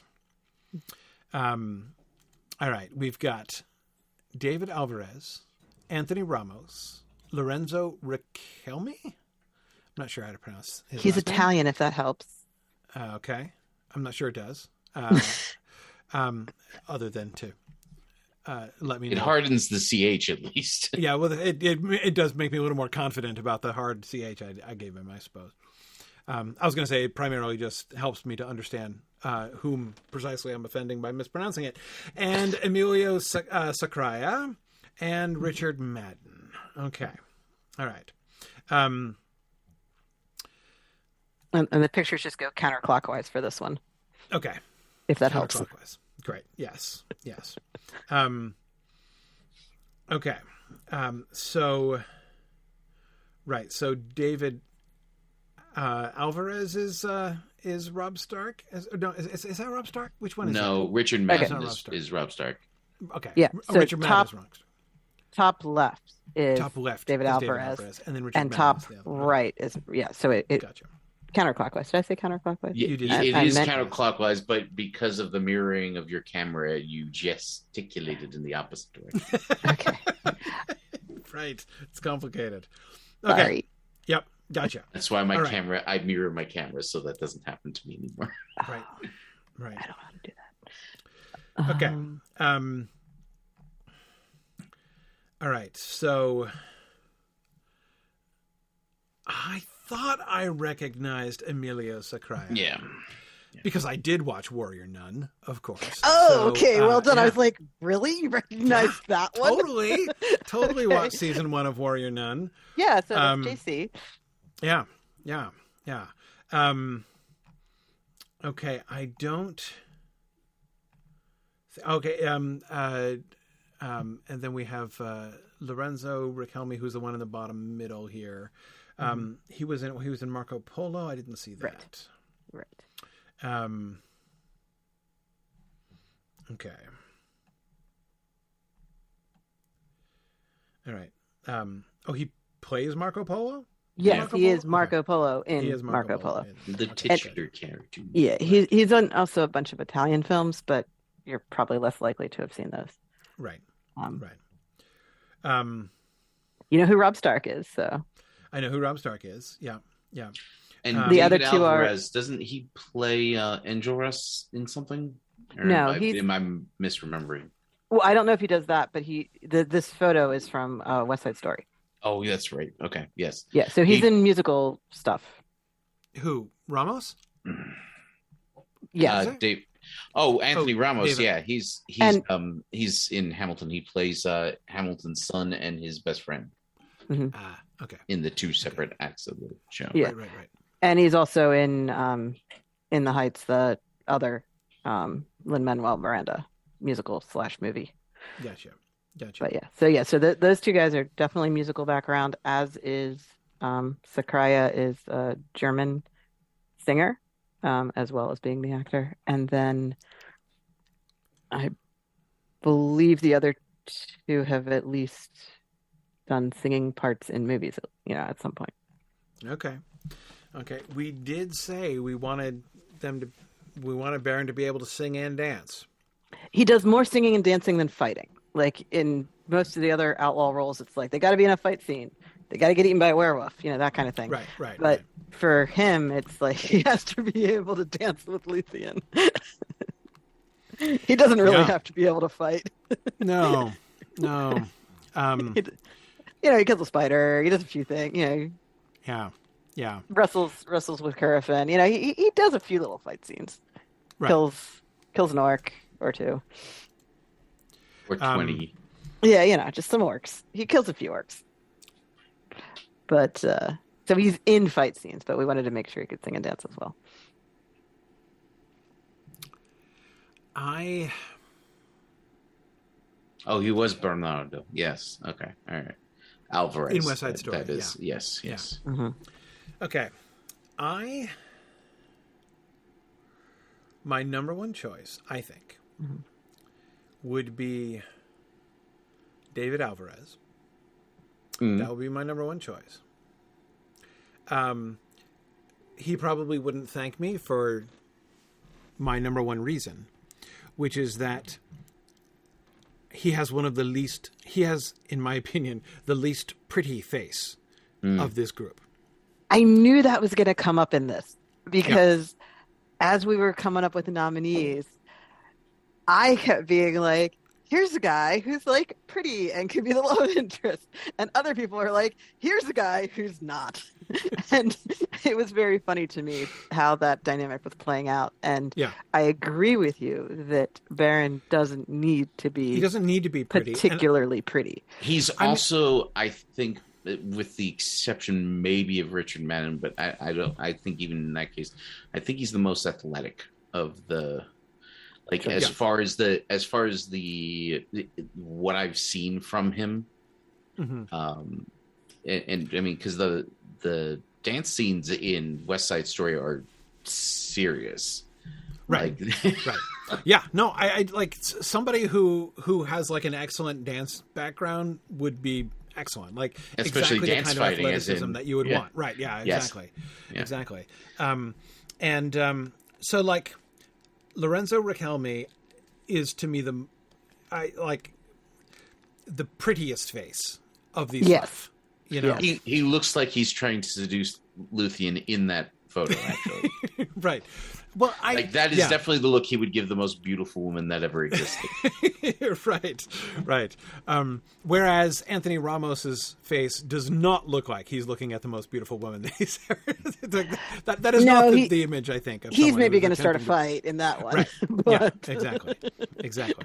It's a. It's a. Yes, his caption is a little bit more. What did you say to me? Uh, than it is. But but anyway, um, I I'm not 100% sure why it is. I remember talking about this. It's coming back to me. Um, that, you know, I don't, it's not that I want Beren to, you know, look repulsive, right? I mean, he doesn't have to we, look we like a troll. But, Hollywood yeah. homely was what Hollywood we went homely. with. Yeah, exactly. Right. Exactly. So, yeah. I, yeah, I, I understood the assignment. Um, it's just hard to follow. yeah, well, because yeah. how do you pick someone and be like, you're homely enough for this character? Right. like, right.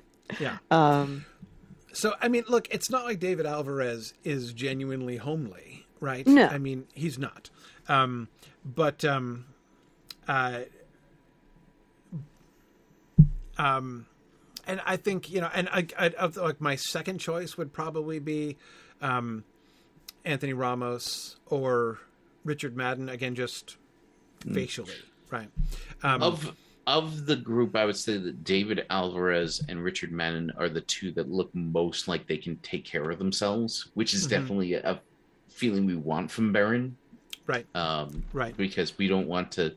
We definitely don't like. Everybody keeps talking about how Beren keeps losing every fight he gets into, but we don't want to be giving that impression just from his own physique. right. Right. Um, right, because he does live on his own and more or less succeed yes. in not dying to a point. Um, yeah. yeah. Um, the other thing is Anthony Ramos is five seven, mm. whereas David Alvarez is six feet. Um, right. So, and I, six feet is a really comfortable height for Beren. Mm-hmm. Like, mm-hmm. definitely not short, not toweringly tall, shorter than many of the elves, but um, uh, but um, but yeah, I, I, agree. He looks like somebody who could definitely be. Um, you, I like your phrase, Nick, that he could take care of himself. Right? You want to look at him and be like, yeah, this guy solo in the wilderness, he'd be fine. Right? Um, mm. Doesn't have to look like a tank. Right? Doesn't have to, you know, um, look intimidating necessarily. Um, Okay, I just figured out one of the reasons, one of the main reasons why I don't want him to be too pretty is that I think one of the things I am resistant to the idea that when Luthien like turns to look at him, there's a sense that she's doing it because he's so pretty, right? Mm. Like the motivation behind her turning to him um I mean, look, he has no chance, right? I mean, it's Luthien, right? So he is going to be struck by her because everybody is struck by her. Um, everyone who ever was was struck by her. So that's like not an issue. But what is it that she sees in him, right? And I feel like if viewers looking at it, right, if Beren is someone who looks like, you know, people in the audience are like, oh, like he's so dreamy, I would turn to him too I feel like it undermines the right. significance of what she does. If you do, do, you see what I mean by that? Yeah, part of his story is he should be an everyman character. Yeah. So yeah. he shouldn't stand out as being particularly pretty. He should be everyman, and that means that yeah, we want someone that the audi- the male members of the audience can identify with and be like, "It's me." right, um, right. which is and, harder and, to do if he's real, real pretty. right, and I, I wouldn't want. Um, yeah, I, I mean, I don't. I I would feel like we had somehow messed up the casting if like a whole generation of teenage girls grow up with posters of Beren on their walls, right? I would feel like that's we, we did something wrong, you know, if we did it that way, right? If he becomes Orlando Bloom, we've done it wrong, right? So you got to um, make sure he's Viggo, not Orlando. Right. Exactly. Exactly. Now, obviously, nothing wrong with what Viggo looks like. absolutely right. No criticism, but a, a, different appeals to a different crowd in a different way, right? You know, and that's yes. that's exactly it. Um, uh, but um, uh, anyway, so um, yes, yes. Whereas, like whoever we cast to be Turin, he's the one that like yeah we want people to have a really like complex and fraught infatuation with. Yeah, he needs to be gorgeous. Yeah, he needs to be he's gorgeous. Got to be like an Adonis character because he's got to also he also has to look like he can take care of himself. He has to look like he can take care of himself, yeah. but be gorgeous. Absolutely. Yes. Yeah. Yeah. Not yeah. just not just ruggedly handsome, but gorgeous. But anyway, mm. that's that's um, a two seasons from that's a season eight problem, uh, not a season six problem. Okay. The suspense, the big casting decision of the entirety of season six. The winner is Lorenzo Richelmy. You've got to be kidding me! Oh man. However, look how close okay. it is. Yeah, and look how evenly divided it was. Yeah, like this is not a landslide. Who yeah. got no love? Anthony Ramos got no love. Yeah. Okay. Mm-hmm. Okay. Tough but fair. Okay. Uh, okay. And my man David Alvarez came in second. This is yeah, uh-huh. and quite close. Quite close. Quite close. Less than I, less than ten percentage points. I think like I, I, I have nothing against Lorenzo Richelmy mm. apart mm. from the fact that he is so beautiful, and I, I um, like it's it's a hard reason to turn him down. You know, it really is. Um, but I, I, see where you're coming from. Yes, um, I, I, believe it was Hakan who had originally suggested him based on his role in Marco Polo. Sure, um, sure, and yeah, yeah there and was it's hard because I, I mean maybe I would feel differently if I'd watched Marco Polo. You know, mm. uh, I might have. there's a little bit of ruggedness in that, but he is a very young character in that, right. like mm. discovering right. the world kind of thing. Right. And um, and it's it, there. There are love scenes in that. He has love interests and yeah, takes his shirt off and such. So, so yeah. Yeah. If that's not what um, you're looking for in Beren, then that's not what you're looking for. No, I don't. I mean, there's other opportunities for this kind of thing, but yeah, I I I don't want somebody who screams love interest. Right. right?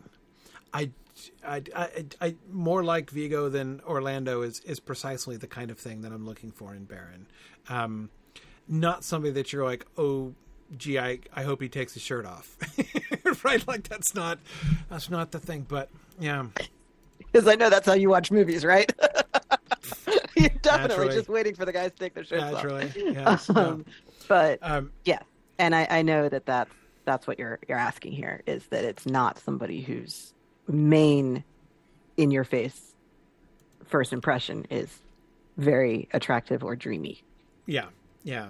So I, um, I think I would throw my vote behind David Alvarez, and it is very close. So maybe maybe I would veto this one, uh, which is not a big veto, more like me casting a vote than it is like me me doing a veto. Really, um, uh, honestly, yes, I think your vote ties it. So right. So let's go with Anthony Ramos. I think that would be. I think that would be.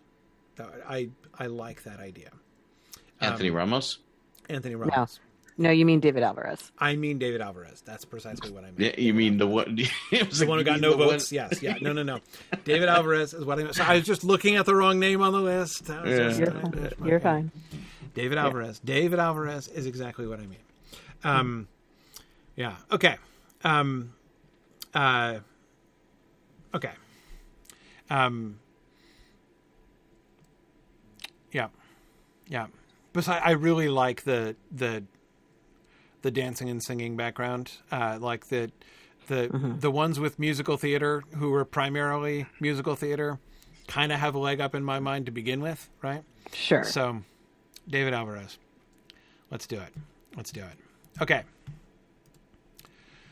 Next, all right, villains already cast. Uh, here's our Thuringwethil.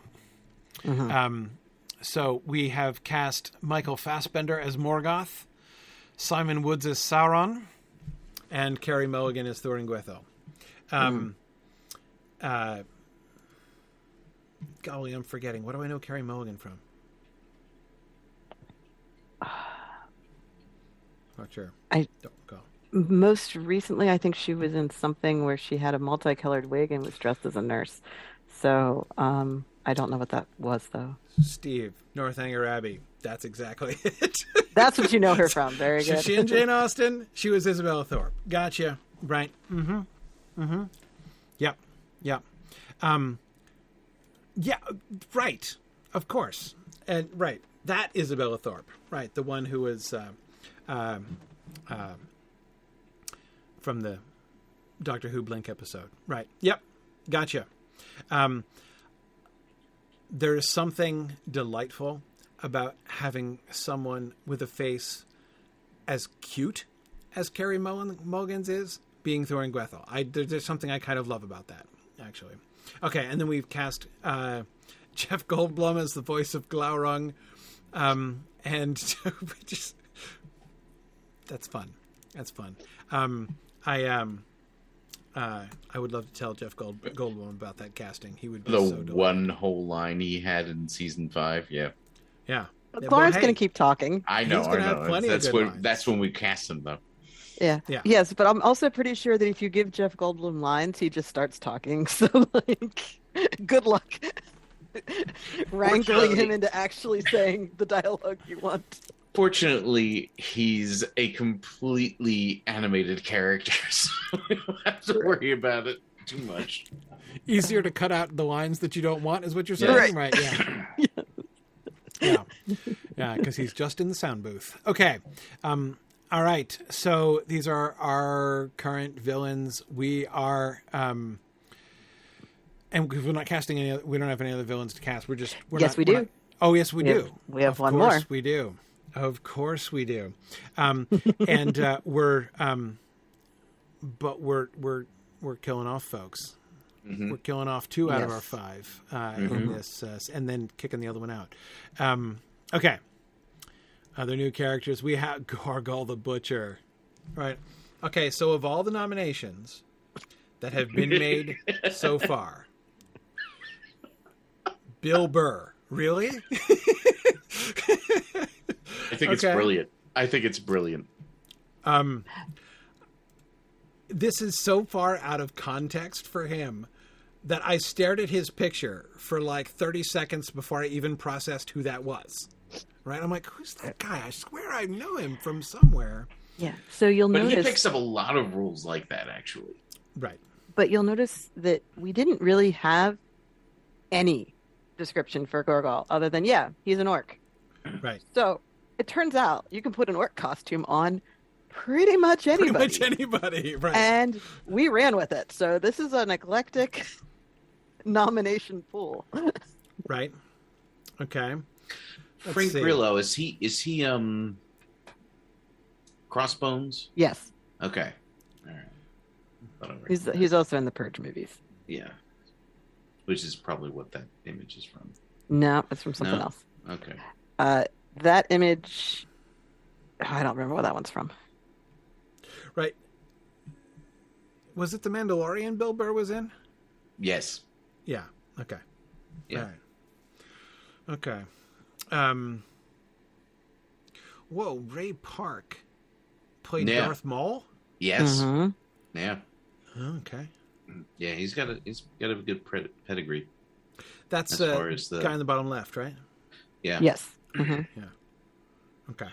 But I um, feel like I'd I'd want to use him for somebody who was going to be in more fight scenes, whereas Gorgol's in like three. Right. Yeah, it's um going to require rather less talent than um, yes. Um, yeah, we're not looking for extensive martial arts for this yeah, character, right. um, but there are multiple fight scenes. Oh, he was also Toad. Yes. X Men. Yes. That's right. Okay. Okay. Um, um wait, who? But, this is this is Ray Park. Ray Park. Was Toad. Yeah. Mm, was okay. Toad and X Men. Yeah. Mm. Oh, the Headless Horseman. Yeah. Mm-hmm.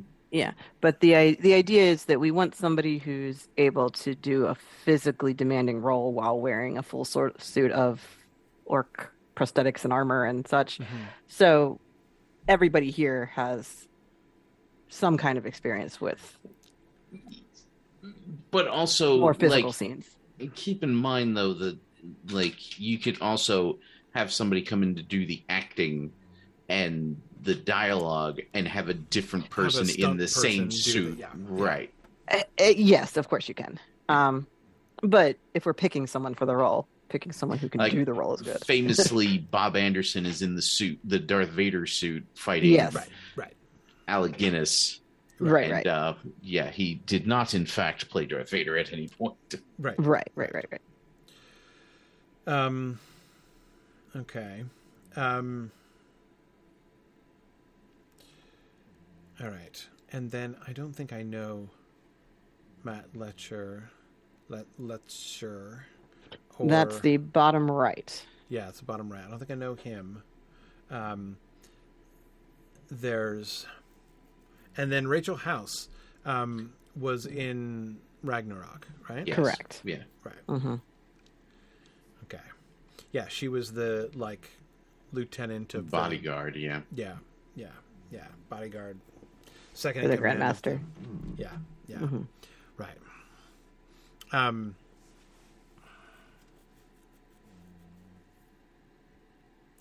so Bill Burr is like the embodiment of snark, right? Mm-hmm. I mean, he's like pretty much the avatar of snark. Mm-hmm. And I'm not sure the avatar of Snark is what we're necessarily looking for in Gorgol, but you know. He calls Sauron Sauron to his face in season five. And, and he uh, is all proud of himself for steer- stealing Barahir's hand with the ring on it. So, yeah. like, there's a little bit of bragging and blustering right. and posturing to his character, at least a little bit. Um, okay. I, I can acknowledge your point that maybe not the pinnacle of all those things, but right. it's, it's, it's there. Mm. Um. Yeah. Yeah. Um.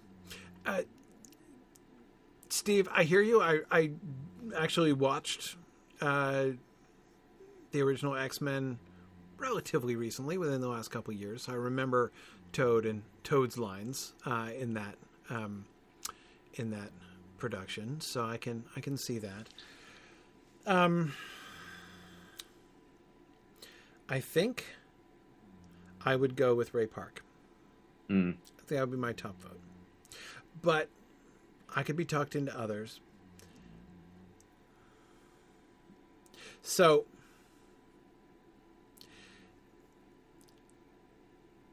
Bill Burr, if we were to cast Bill Burr, we would have to cast him, I think, as someone a little bit more actively annoying. Right? Okay. Who's more annoying than an orc? Yeah. Orcs aren't annoying. Gorgol the right, Butcher so shouldn't be like annoying. You went like Master of Lake Town kind of annoying? More or... like that. Oh, yeah. he's too like No, not not like Peter Jackson's Master of Lake no. Town kind of annoying. Okay. Um all right, so in Gondolin, uh, what's his face? Um Salgant Hmm. He's not I'm really think... an annoying character, though. No, no. I'm thinking of um, uh, I'm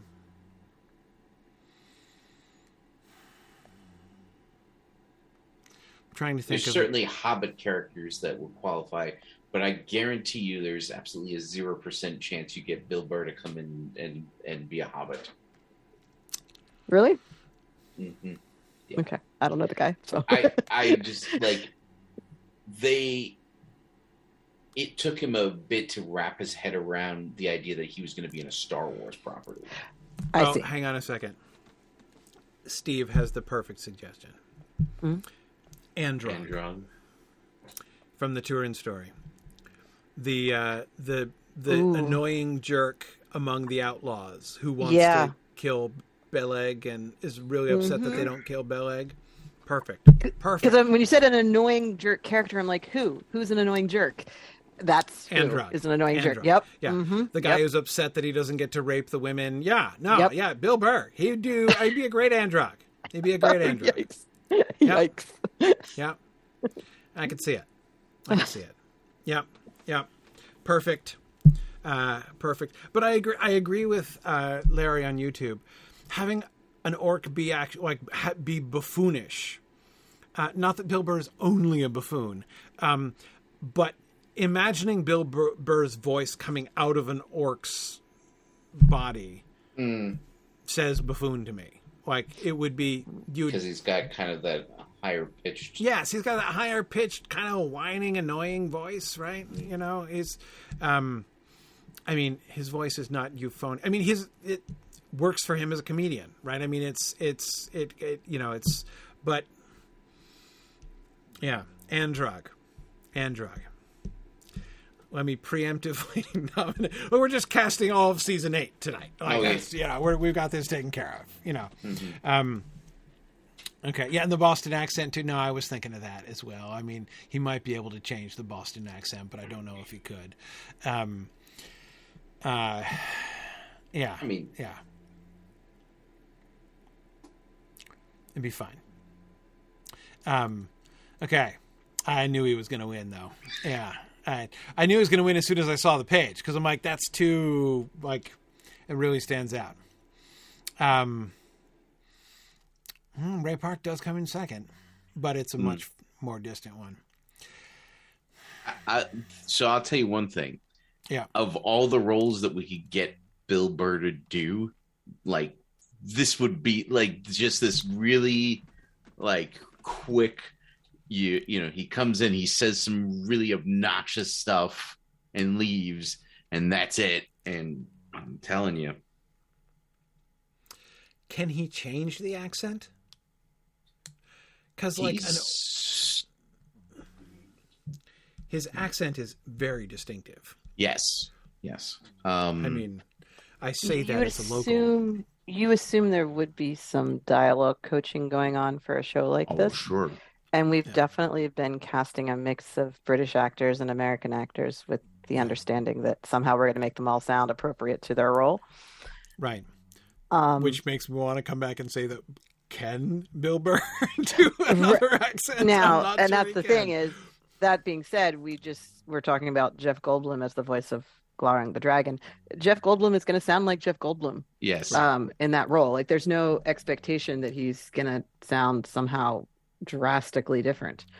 Right. And so, if the tone of his voice is too jarring, then maybe this doesn't Look, I work. mean- I, I don't know. It would be funny. I mean, it would be funny as long as we're okay with that. Like that's the thing, you know. This is the guy who kills Barahir, so Beren has to murder him in revenge. Like, uh, we're not. We don't want to be funny all the time. No, yeah. No. Like he's I mean, allowed to be funny. When, he can be when funny he in, in acts, the though, he doesn't. He does not typically play comedic roles. right, which most in hi- comedians who when he do acting acts. roles don't. Yeah, Yeah. they yeah. I mean, he like he gets off one-liners and stuff like that, but that's his primary uh, role on. Now, of course, he. Uh, I did a quick Google search to see if there's ever been any any recordings of him without his like doing avoiding his accent, Right. and of course, all of the articles are about how he's like. He, He's his response to people giving him a hard time about his accent in The Mandalorian, and he's basically telling them to go take a long walk off the shore Right. pier, Right. which is very on brand. But at the same time, it does raise the question of would that fit? So yeah, I yeah. I do hear that as an objection. Mm. Yeah, it's it was, and, and you know, I don't and perhaps in some ways I'm oversensitive because I'm I'm You like your local. in New England, and you know, I like his accent sounds a lot like many people I know. I'm, I'm from New York, and, I, and it's Yeah. not that different. yeah. So, um, uh, it, it's you know, and so I mean, to me, it would seem very jarring, uh, Hmm. you know, to hear his accent coming out of uh, coming out of an orc. Um, can he fight? Steve wants to know. Again, I, I'm um, not worried about that. yeah, because again, we get all we need is a good stuntman who can. Um, he and he did like there were fight scenes with him in Mandalorian, yeah, and most of it was gunplay, obviously, but like he can make Move. it look like he's fighting. right. Yeah, and yeah, and again, somebody who's playing an orc is going to be in so much prosthetics that it's not going to be hard to have a a stunt Yeah. double. And it's not even like we're going to have long, you know, like martial arts sequences with Gorgol the Butcher either. I mean, you No. know. Um Yeah, there's there's a few battle scenes that he's involved in, and then um, when he kills Barahir, it's kind of a one-on-one duel situation. he, he Where? was the one who was trapping Finrod in the fens in last Mhm. season, right? Yeah. yeah. Mhm. Okay. I believe so. Yeah. Right, Nick? Um I think I, He's the I'm, one- I'm sorry. that he's um, the Gorgol the Gorgol Butcher is the with one who Sauron and Finrod y- in the yes. Fens of Serech, Yes, Okay. Fens, yes. and then we sent Draugluin over to the um, other front, right? yes. Yeah, Okay. he's I thought I thought Gorgol's that's how the- they're divided. that's the that's the scene where he calls Sauron Sauron to his face. yes, Right. yes, okay. Yeah, yeah. Um. Okay. All right. I I mean I don't think I'm prepared to veto uh, Bill Burr. I mean it's uh, um, I I can't I can't wait to I cannot wait to click go on this tweet. I'm here to tell you. No, it's, it's I can fine. just see I can Go just ahead. see him. Go ahead and let him know. Let's break the news to Bill Burr that he's been cast. He's gonna be so Yeah. confused. Yeah, no, it's good. Yeah, and for those people listening, we actually do this. Like, we actually tweet to the actors who uh, get appointed to roles and, and, and notify them that this happened. So, um, we, uh, we, we've had one of them responses. respond. We Yeah, have we had one. Yeah. Yes, uh, was it? I'm Holliday. Holliday Grainger, who Yes. was cast as the Otterwin in season two, I believe. Mhm. Yep. Yep. There we go. There we go. Yeah. And then there are those whose careers have been so enriched and they don't even realize it. So, It's true. yeah, it's okay. They'll thank us someday. Uh, they'll thank us someday. All right. Let's keep going. All right. Huan the hound? All right. Um, uh, Huan the hound? This is huge. This has more nominees than anybody else. hmm Um, This is one of the highest amount of nominees I think in Silm Film history. yeah, Luthien was more, but yes. Luther, Okay, is yeah. there.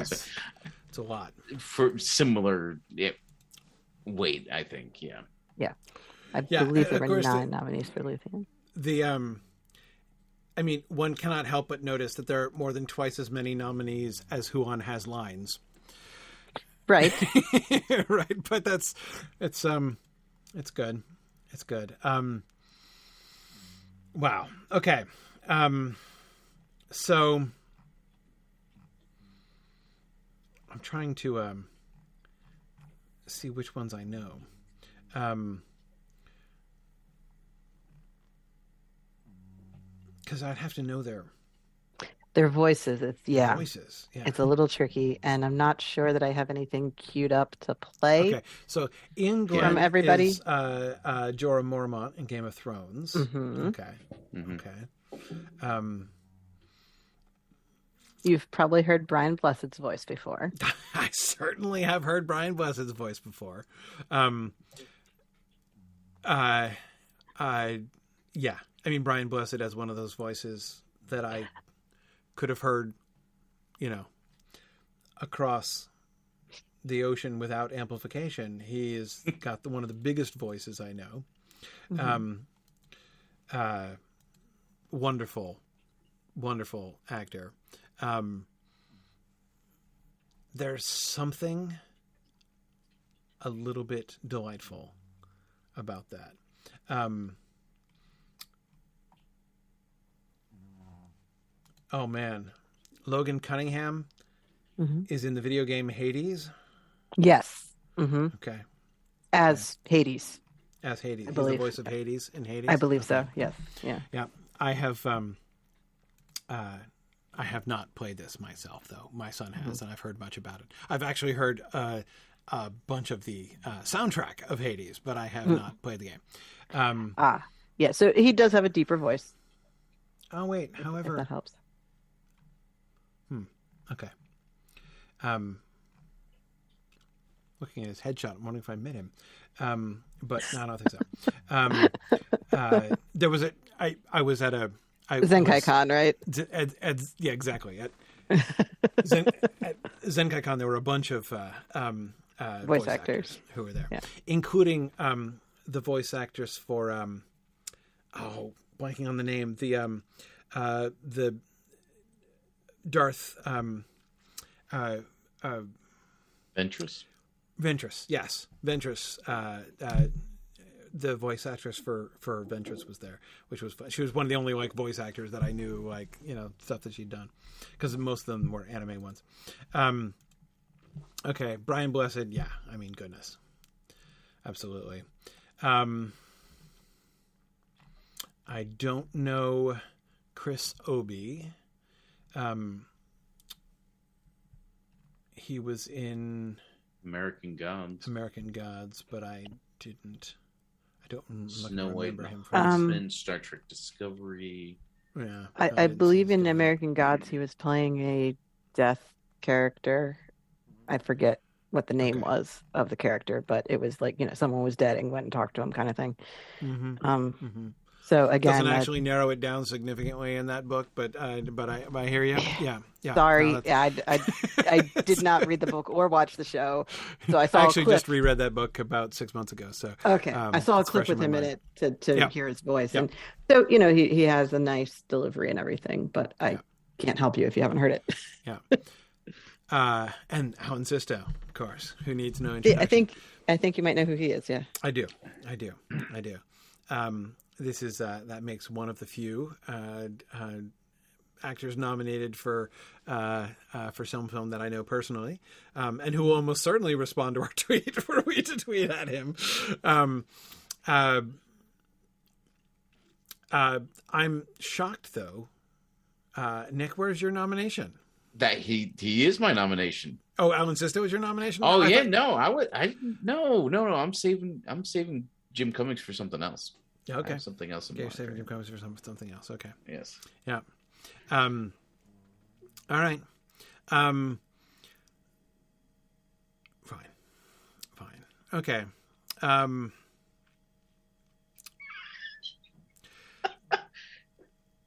I have to rule out. I don't think I could handle Brian Blessed as who Okay. Yeah. I couldn't handle it. Um, his voice is too distinctive. Um, Yes.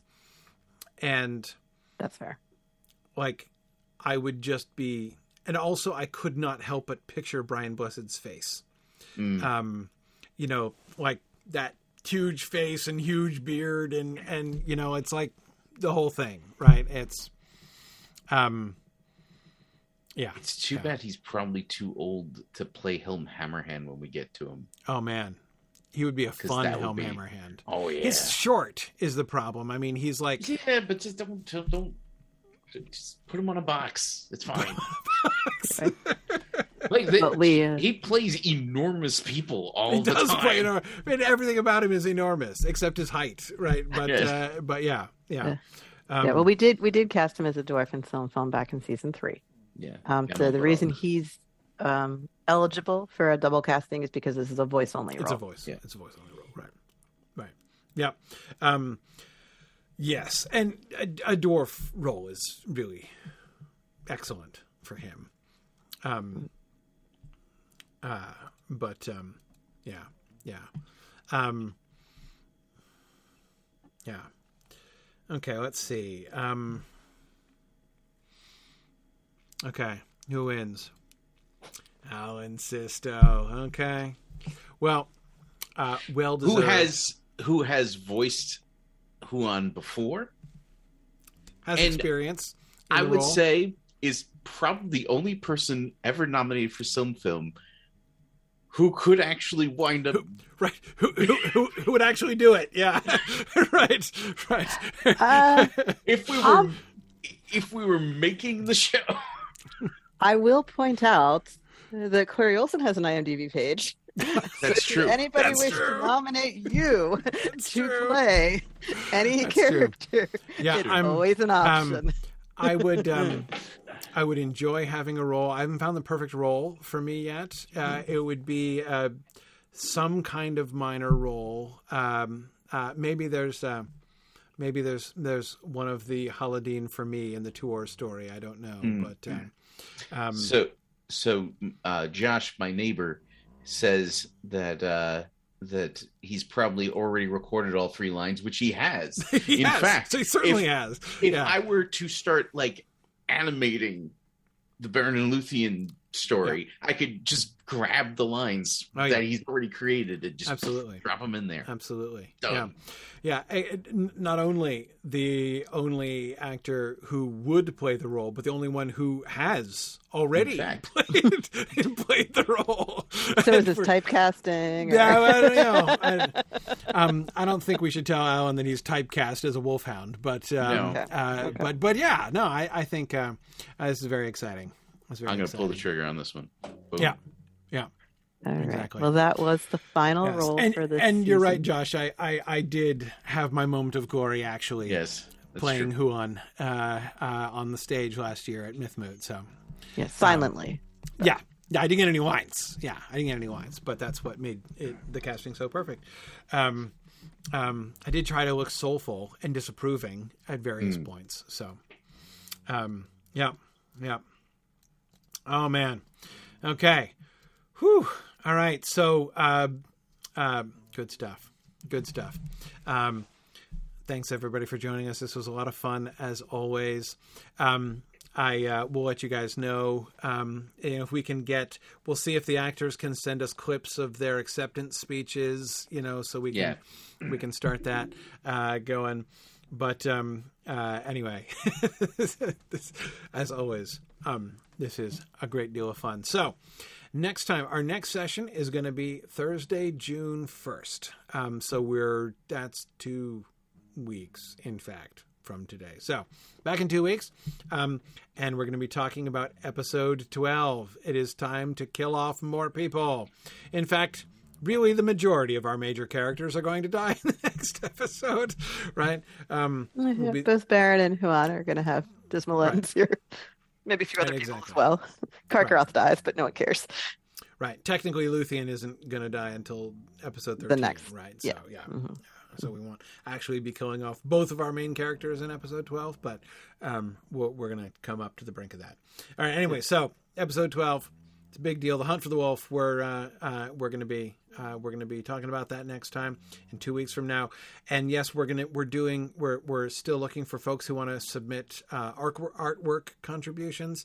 Um, in July, we're gonna uh, come around. So after we do uh, episode 12 and episode 13 and then we have music and art after that are the other two uh, episodes that we have and we're going to do sets i think at the same time that we're going to do uh, Right. art. so Yeah, and we'll, we'll see what we have to put done together. so yeah Yeah, Yeah. so we'll, it'll probably be any artwork to display. We'll put together.